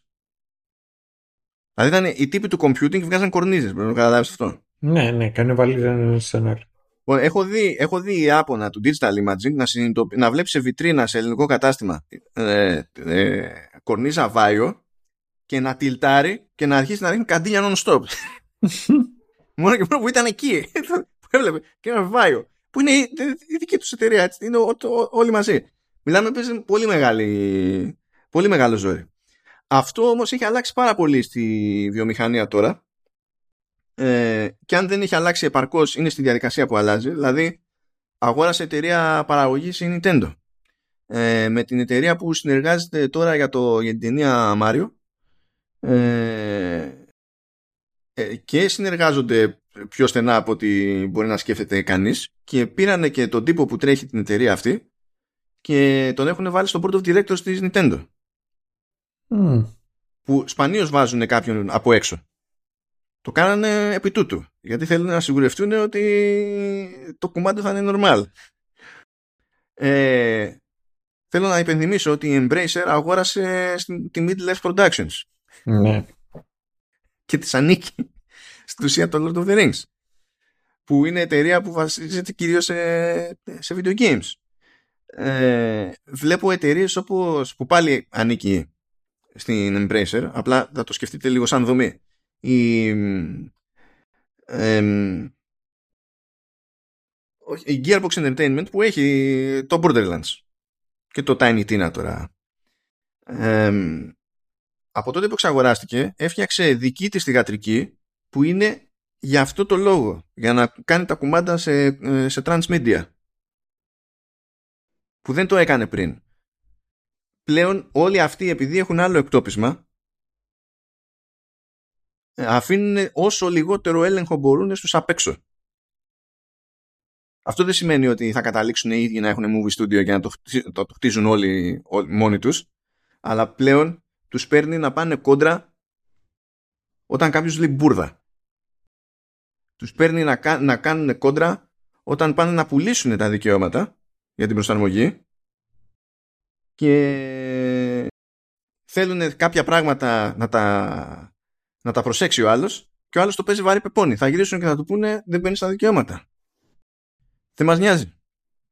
Παλιότερα δεν μπορούσα να το πεις αυτό γιατί τα λεφτά που θα έρχονταν ήταν σημαντικά. Τώρα δεν είναι το ίδιο σημαντικά. Επίσης τα λεφτά που θα έρχονται τώρα θα έρθουν τώρα σε τέτοιε περιπτώσεις, δεν είναι καν το μόνο σημαντικό. Γιατί αυτά καταλήγουν και επηρεάζουν τις πωλήσεις των games. Ουσιοδός πλέον. Εδώ είπαμε. Έκανε, ήρθε ανάποδα η φάση με το παιχνίδι, το Cyberpunk. Ή από σπόντα ανέβηκε το Witcher ξανά μετά από τόσα χρόνια. Επηρεάζουν το merchandise. Είναι πιο χοντρή business. Οπότε νομίζω ότι απλά έχει καταλήξει όλο το κομμάτι του gaming και είναι σε, σε πολύ καλύτερη, ως κλάδος είναι σε πολύ καλύτερη διαπραγματευτική θέση ας πούμε σε κάθε τέτοιου είδους υπόθεση. Ναι, δεν ξέρω κατά πόσο π.χ. η σειρά το The Last of Us θα αποφέρει περισσότερα κέρδη από τα παιχνίδια. Είναι και αυτό. Πάντως, αυτό το οποίο έχω ακούσει για το Uncharted και δεν θυμάμαι μου το έχεις πει και εσύ, είναι ότι νομίζω είχε υπογράψει ο Wahlberg για τη σειρά, για την ταινία να παίξει και επειδή περάσαν τα χρόνια το, το συμβόλαιο αυτό έλεγε αλλά και ο ίδιος δεν μπορούσε πλέον να παίξει τον ναι, ήθελε γι' αυτό παρέμεινε. Και πίσω. Ε, δεν, το, δεν νομίζω να στο έχω πει εγώ, ε, αλλά ψιλοπαίζει. Ναι. Γιατί υποτίθεται ότι ο Goldberg είχε εμπλοκή από σχετικά νωρίς, από το 2010, κάτι τέτοιο. Είχε, είχε ιστορία. Ναι, τώρα πάνε αυτά. Είμαστε σε καλύτερη εποχή. Βέβαια, ακόμα δεν είμαστε σε τόσο καλή εποχή και γι' αυτό μπορούμε να πούμε, όπως είπες, για Castlevania και τέτοια πράγματα. Έχουμε καλύτερα παραδείγματα από animation και επειδή το φράγκο είναι άλλο και το ρίσκο αντιμετωπίζεται αλλιώς, αλλά επειδή για καλή τύχη όλων, όταν θα γίνουν τέτοιου είδους προσπάθειες κατά πάσα πιθανότητα θα γίνουν από άτομα, αγορές και χώρες που έχουν και τρελή δραστηριότητα και συγκεκριμένη παράδοση στο animation που διαφέρει πάρα πολύ από τη δική μας και μπορούν να κάνουν, είναι διατεθειμένοι να κάνουν πράγματα που δεν θα κάναμε εμείς.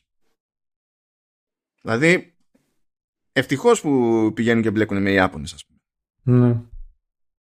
Γιατί πλάκα-πλάκα και το The Lolly Must Stay μια χαρά δούλεψε το LOL. Μα, α, είδες, γιατί οι τύποι ξέρουν τι κάνουν. Αυτό, αυτό είναι το θέμα. Δηλαδή, σφίχτηκαν λίγο οι Πολωνοί γιατί σου λέει τώρα που ξέρω εγώ πώς θα το χειριστούν. Αλλά οι τύποι ξέρουν τι κάνουν. Γιατί δεν το κάνουν πρώτη φορά.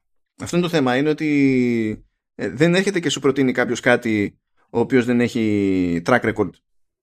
Οπότε δεν μπορείς να γυρίσεις εσύ απλά και να του πεις ε, τι είναι αυτά τα γάζα που μου λες τώρα, αυτά είναι του διαόλου. και να το καθίσεις και να το φάει. Γιατί ξέρει, έχει εμπειρία, ενώ εσύ δεν έχεις. Και να. Εντάξει, ισχύει και αυτό και να σου πω την αλήθεια, νομίζω ότι ε, παρουσιάσανε και κάποια συγκεκριμένα πράγματα τα οποία τα αντιλαμβάνονται καλύτερα. Π.χ. Mega Corporation και όλο αυτό το τι σημαίνει. Βέβαια, βέβαια. Είναι πιο κοντά στη δική του την κουλτούρα, όχι επειδή δεν ξέρουμε εμείς εδώ από τέτοια, αλλά αν σκεφτείτε πράγματα τύπου και η Ρέτσου Ζαϊμπάτσου και τα λοιπά, που είναι, δηλαδή τα, τα έχουν ζήσει ε, τι να σημαίνει να υπάρχει τέτοια επιρροή, τι, πόσο να μπλέκει με τον υπόκοσμο κτλ. Ναι, ξέρουν πολύ καλύτερα από εμάς. Mm.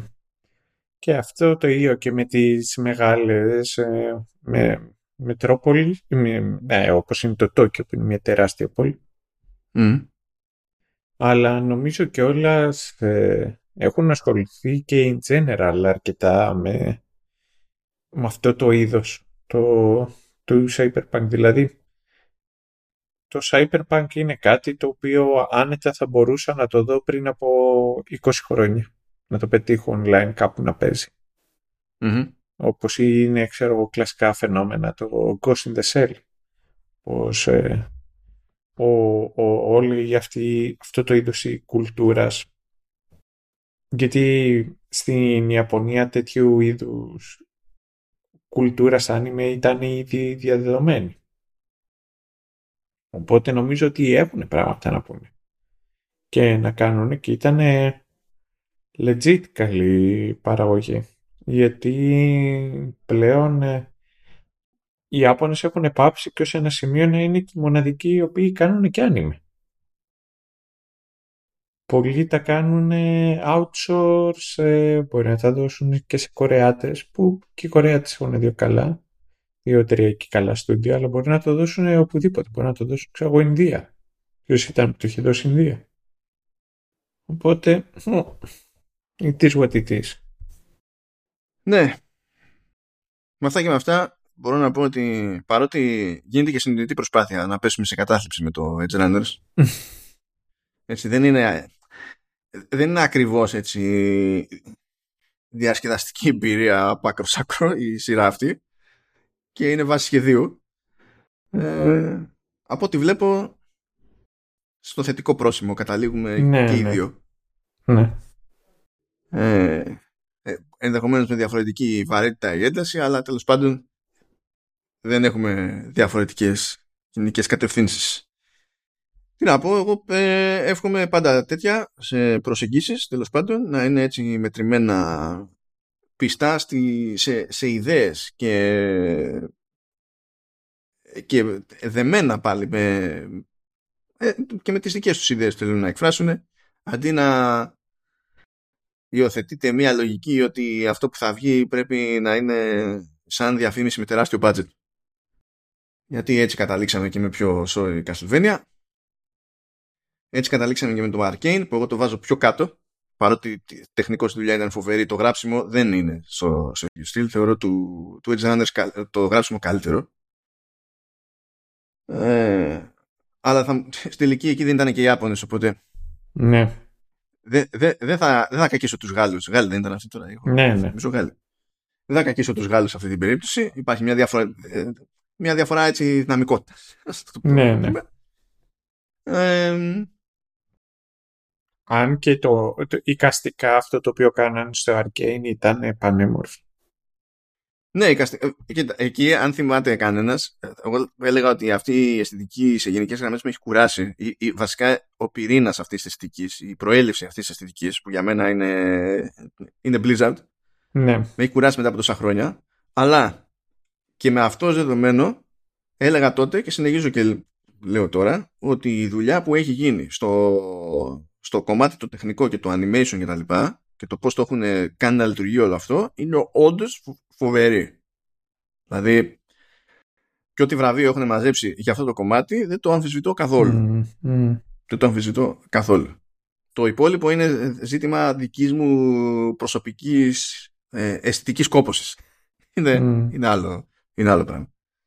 Είναι, σκεφτείτε πώς κάνετε το λάθος και βάζετε για πάντα ένα κομμάτι σε repeat και είστε ενθουσιασμένοι και έχετε κάποια ώρα που απλά λυγίζετε και δεν θέλετε να το ξανακούσετε ποτέ στη ζωή σας; Ξέ- θα, θα σου πω ότι συ- θα- ε, εγώ τώρα έχω φτάσει σε ένα άλλο επίπεδο που σκαλώνουμε ένα τραγούδι και το έχω άπειρα σε repeat και μετά από ένα σημείο και έπειτα αρχίζει και με κνευρίζει ότι το σημείο που έπρεπε να με χτυπήσει παραπάνω ε, δεν με χτύπησε όσο γίνεται και κνευρίζομαι και το γυρνάω λιγάκι πιο πίσω πάλι για να το ξανακούσω και λέω άντε χέσου Ναι, πολύ ναι, τραγούδι. Ναι, μα υπάρχει και σχετικό meme δικαίως γιατί. ναι, αλλήμον, αλλήμον. Λοιπόν, αυτά. Δεν ξέρω σε ποιο σημείο θα γυρίσετε σε αυτό το επεισόδιο για να σας χτυπήσει έτσι όπως σας χτύπησε με την πρώτη. Αλλά πιστεύω κάνουμε ό,τι μπορούμε για να σας χτυπάμε όλη την ώρα. Εγώ, εγώ αυτό το οποίο θα σας πω λοιπόν θα σας χαιρετήσει μετά και ο άλλος να σας πει τι θέλει ε, στο επόμενο επεισόδιο με το που η- ηχο, ηχογραφούμε σήμερα πόσες έχουμε ρε; 8, Έχουμε 8 Οκτωβρίου Οκτωβρίου. λοιπόν με το που πατήσω εδώ πέρα το stop που γράφει ξεκινάω και βλέπω Rings of Power οπότε έχετε δύο εβδομάδες μπροστά σας ε, κοιτάξτε τι θα κάνετε. Get an umbrella because a shit storm is coming. Είμαι ήδη προ, προδιαθετημένος. Ε, ε, το έχεις ξεκινήσει; ή Όχι, ακόμα; θα το ξεκινήσω τώρα, αλλά είδα κάπου πέτυχα κάτι που μου είπε ένα-δύο πραγματάκια και απλά μου, μου γύρισαν τα μυαλά. Λοιπόν, εγώ ε, ε, ε, έχει 8 επεισόδια η σεζόν. Ναι. Χτες, 7 του μήνα, είδα το 7ο. Το πιο πρόσφατο που έχει. βγει. Δηλαδή είμαι τελείως up to date, ρε παιδί μου. Απλά περιμένω να βγει το τελευταίο επεισόδιο. Ναι. Λοιπόν, εγώ δεν, ε, δεν έχω, δηλαδή είμαι fan και τα λοιπά, αλλά δεν έχω την εμπλοκή με το franchise που έχει ο, και τη σχέση με το franchise που έχει ο, Ναι, ναι, ο ναι. Σταύρος. Έτσι; Ναι. Εγώ διασκεδάζω ήδη μέσα μου, διότι βλέπω τη σειρά και αυτό που σκέφτομαι είναι το τι σήμα θα φάει ο Σταύρος στο, στην επόμενη ηχογράφηση. Δηλαδή, εγώ αυτό, αυτό περιμένω για να περάσω τέλεια. Ε, εγώ θα πω το εξής είναι η πρώτη φορά που θα κρατήσω legit, legit σημειώσεις. Αυτό. Άρα και θα περνάω καλά και θα έχω λιγότερη δουλειά. από Ναι, την- ναι, ναι, ναι. Αυτό είναι σούπερ. Εγώ Ναι. κομπλέ Δεν όλα. ξέρω, μπο- μπορεί να το κάνουμε και θα δούμε πώς θα το κάνουμε. Μην βγει κανένα γαϊδούρι. Ενιχά. Ναι, ό,τι, ό,τι γίνεται. Αυτά. Σας αφήνουμε. Καλή δύναμη και προετοιμαστείτε, κάντε stretching γιατί είπαμε. Το Ναι, επόμενο ναι. showrunners έχει Rings of Power και με τον ένα ή με τον άλλο τρόπο νομίζω θα προβλέπετε κάποιο είδους αματάς, δεν ξέρω. δηλαδή, κάτι θα γίνει. Αυτό. Χαιρετώ, τσάου. Ε, bye.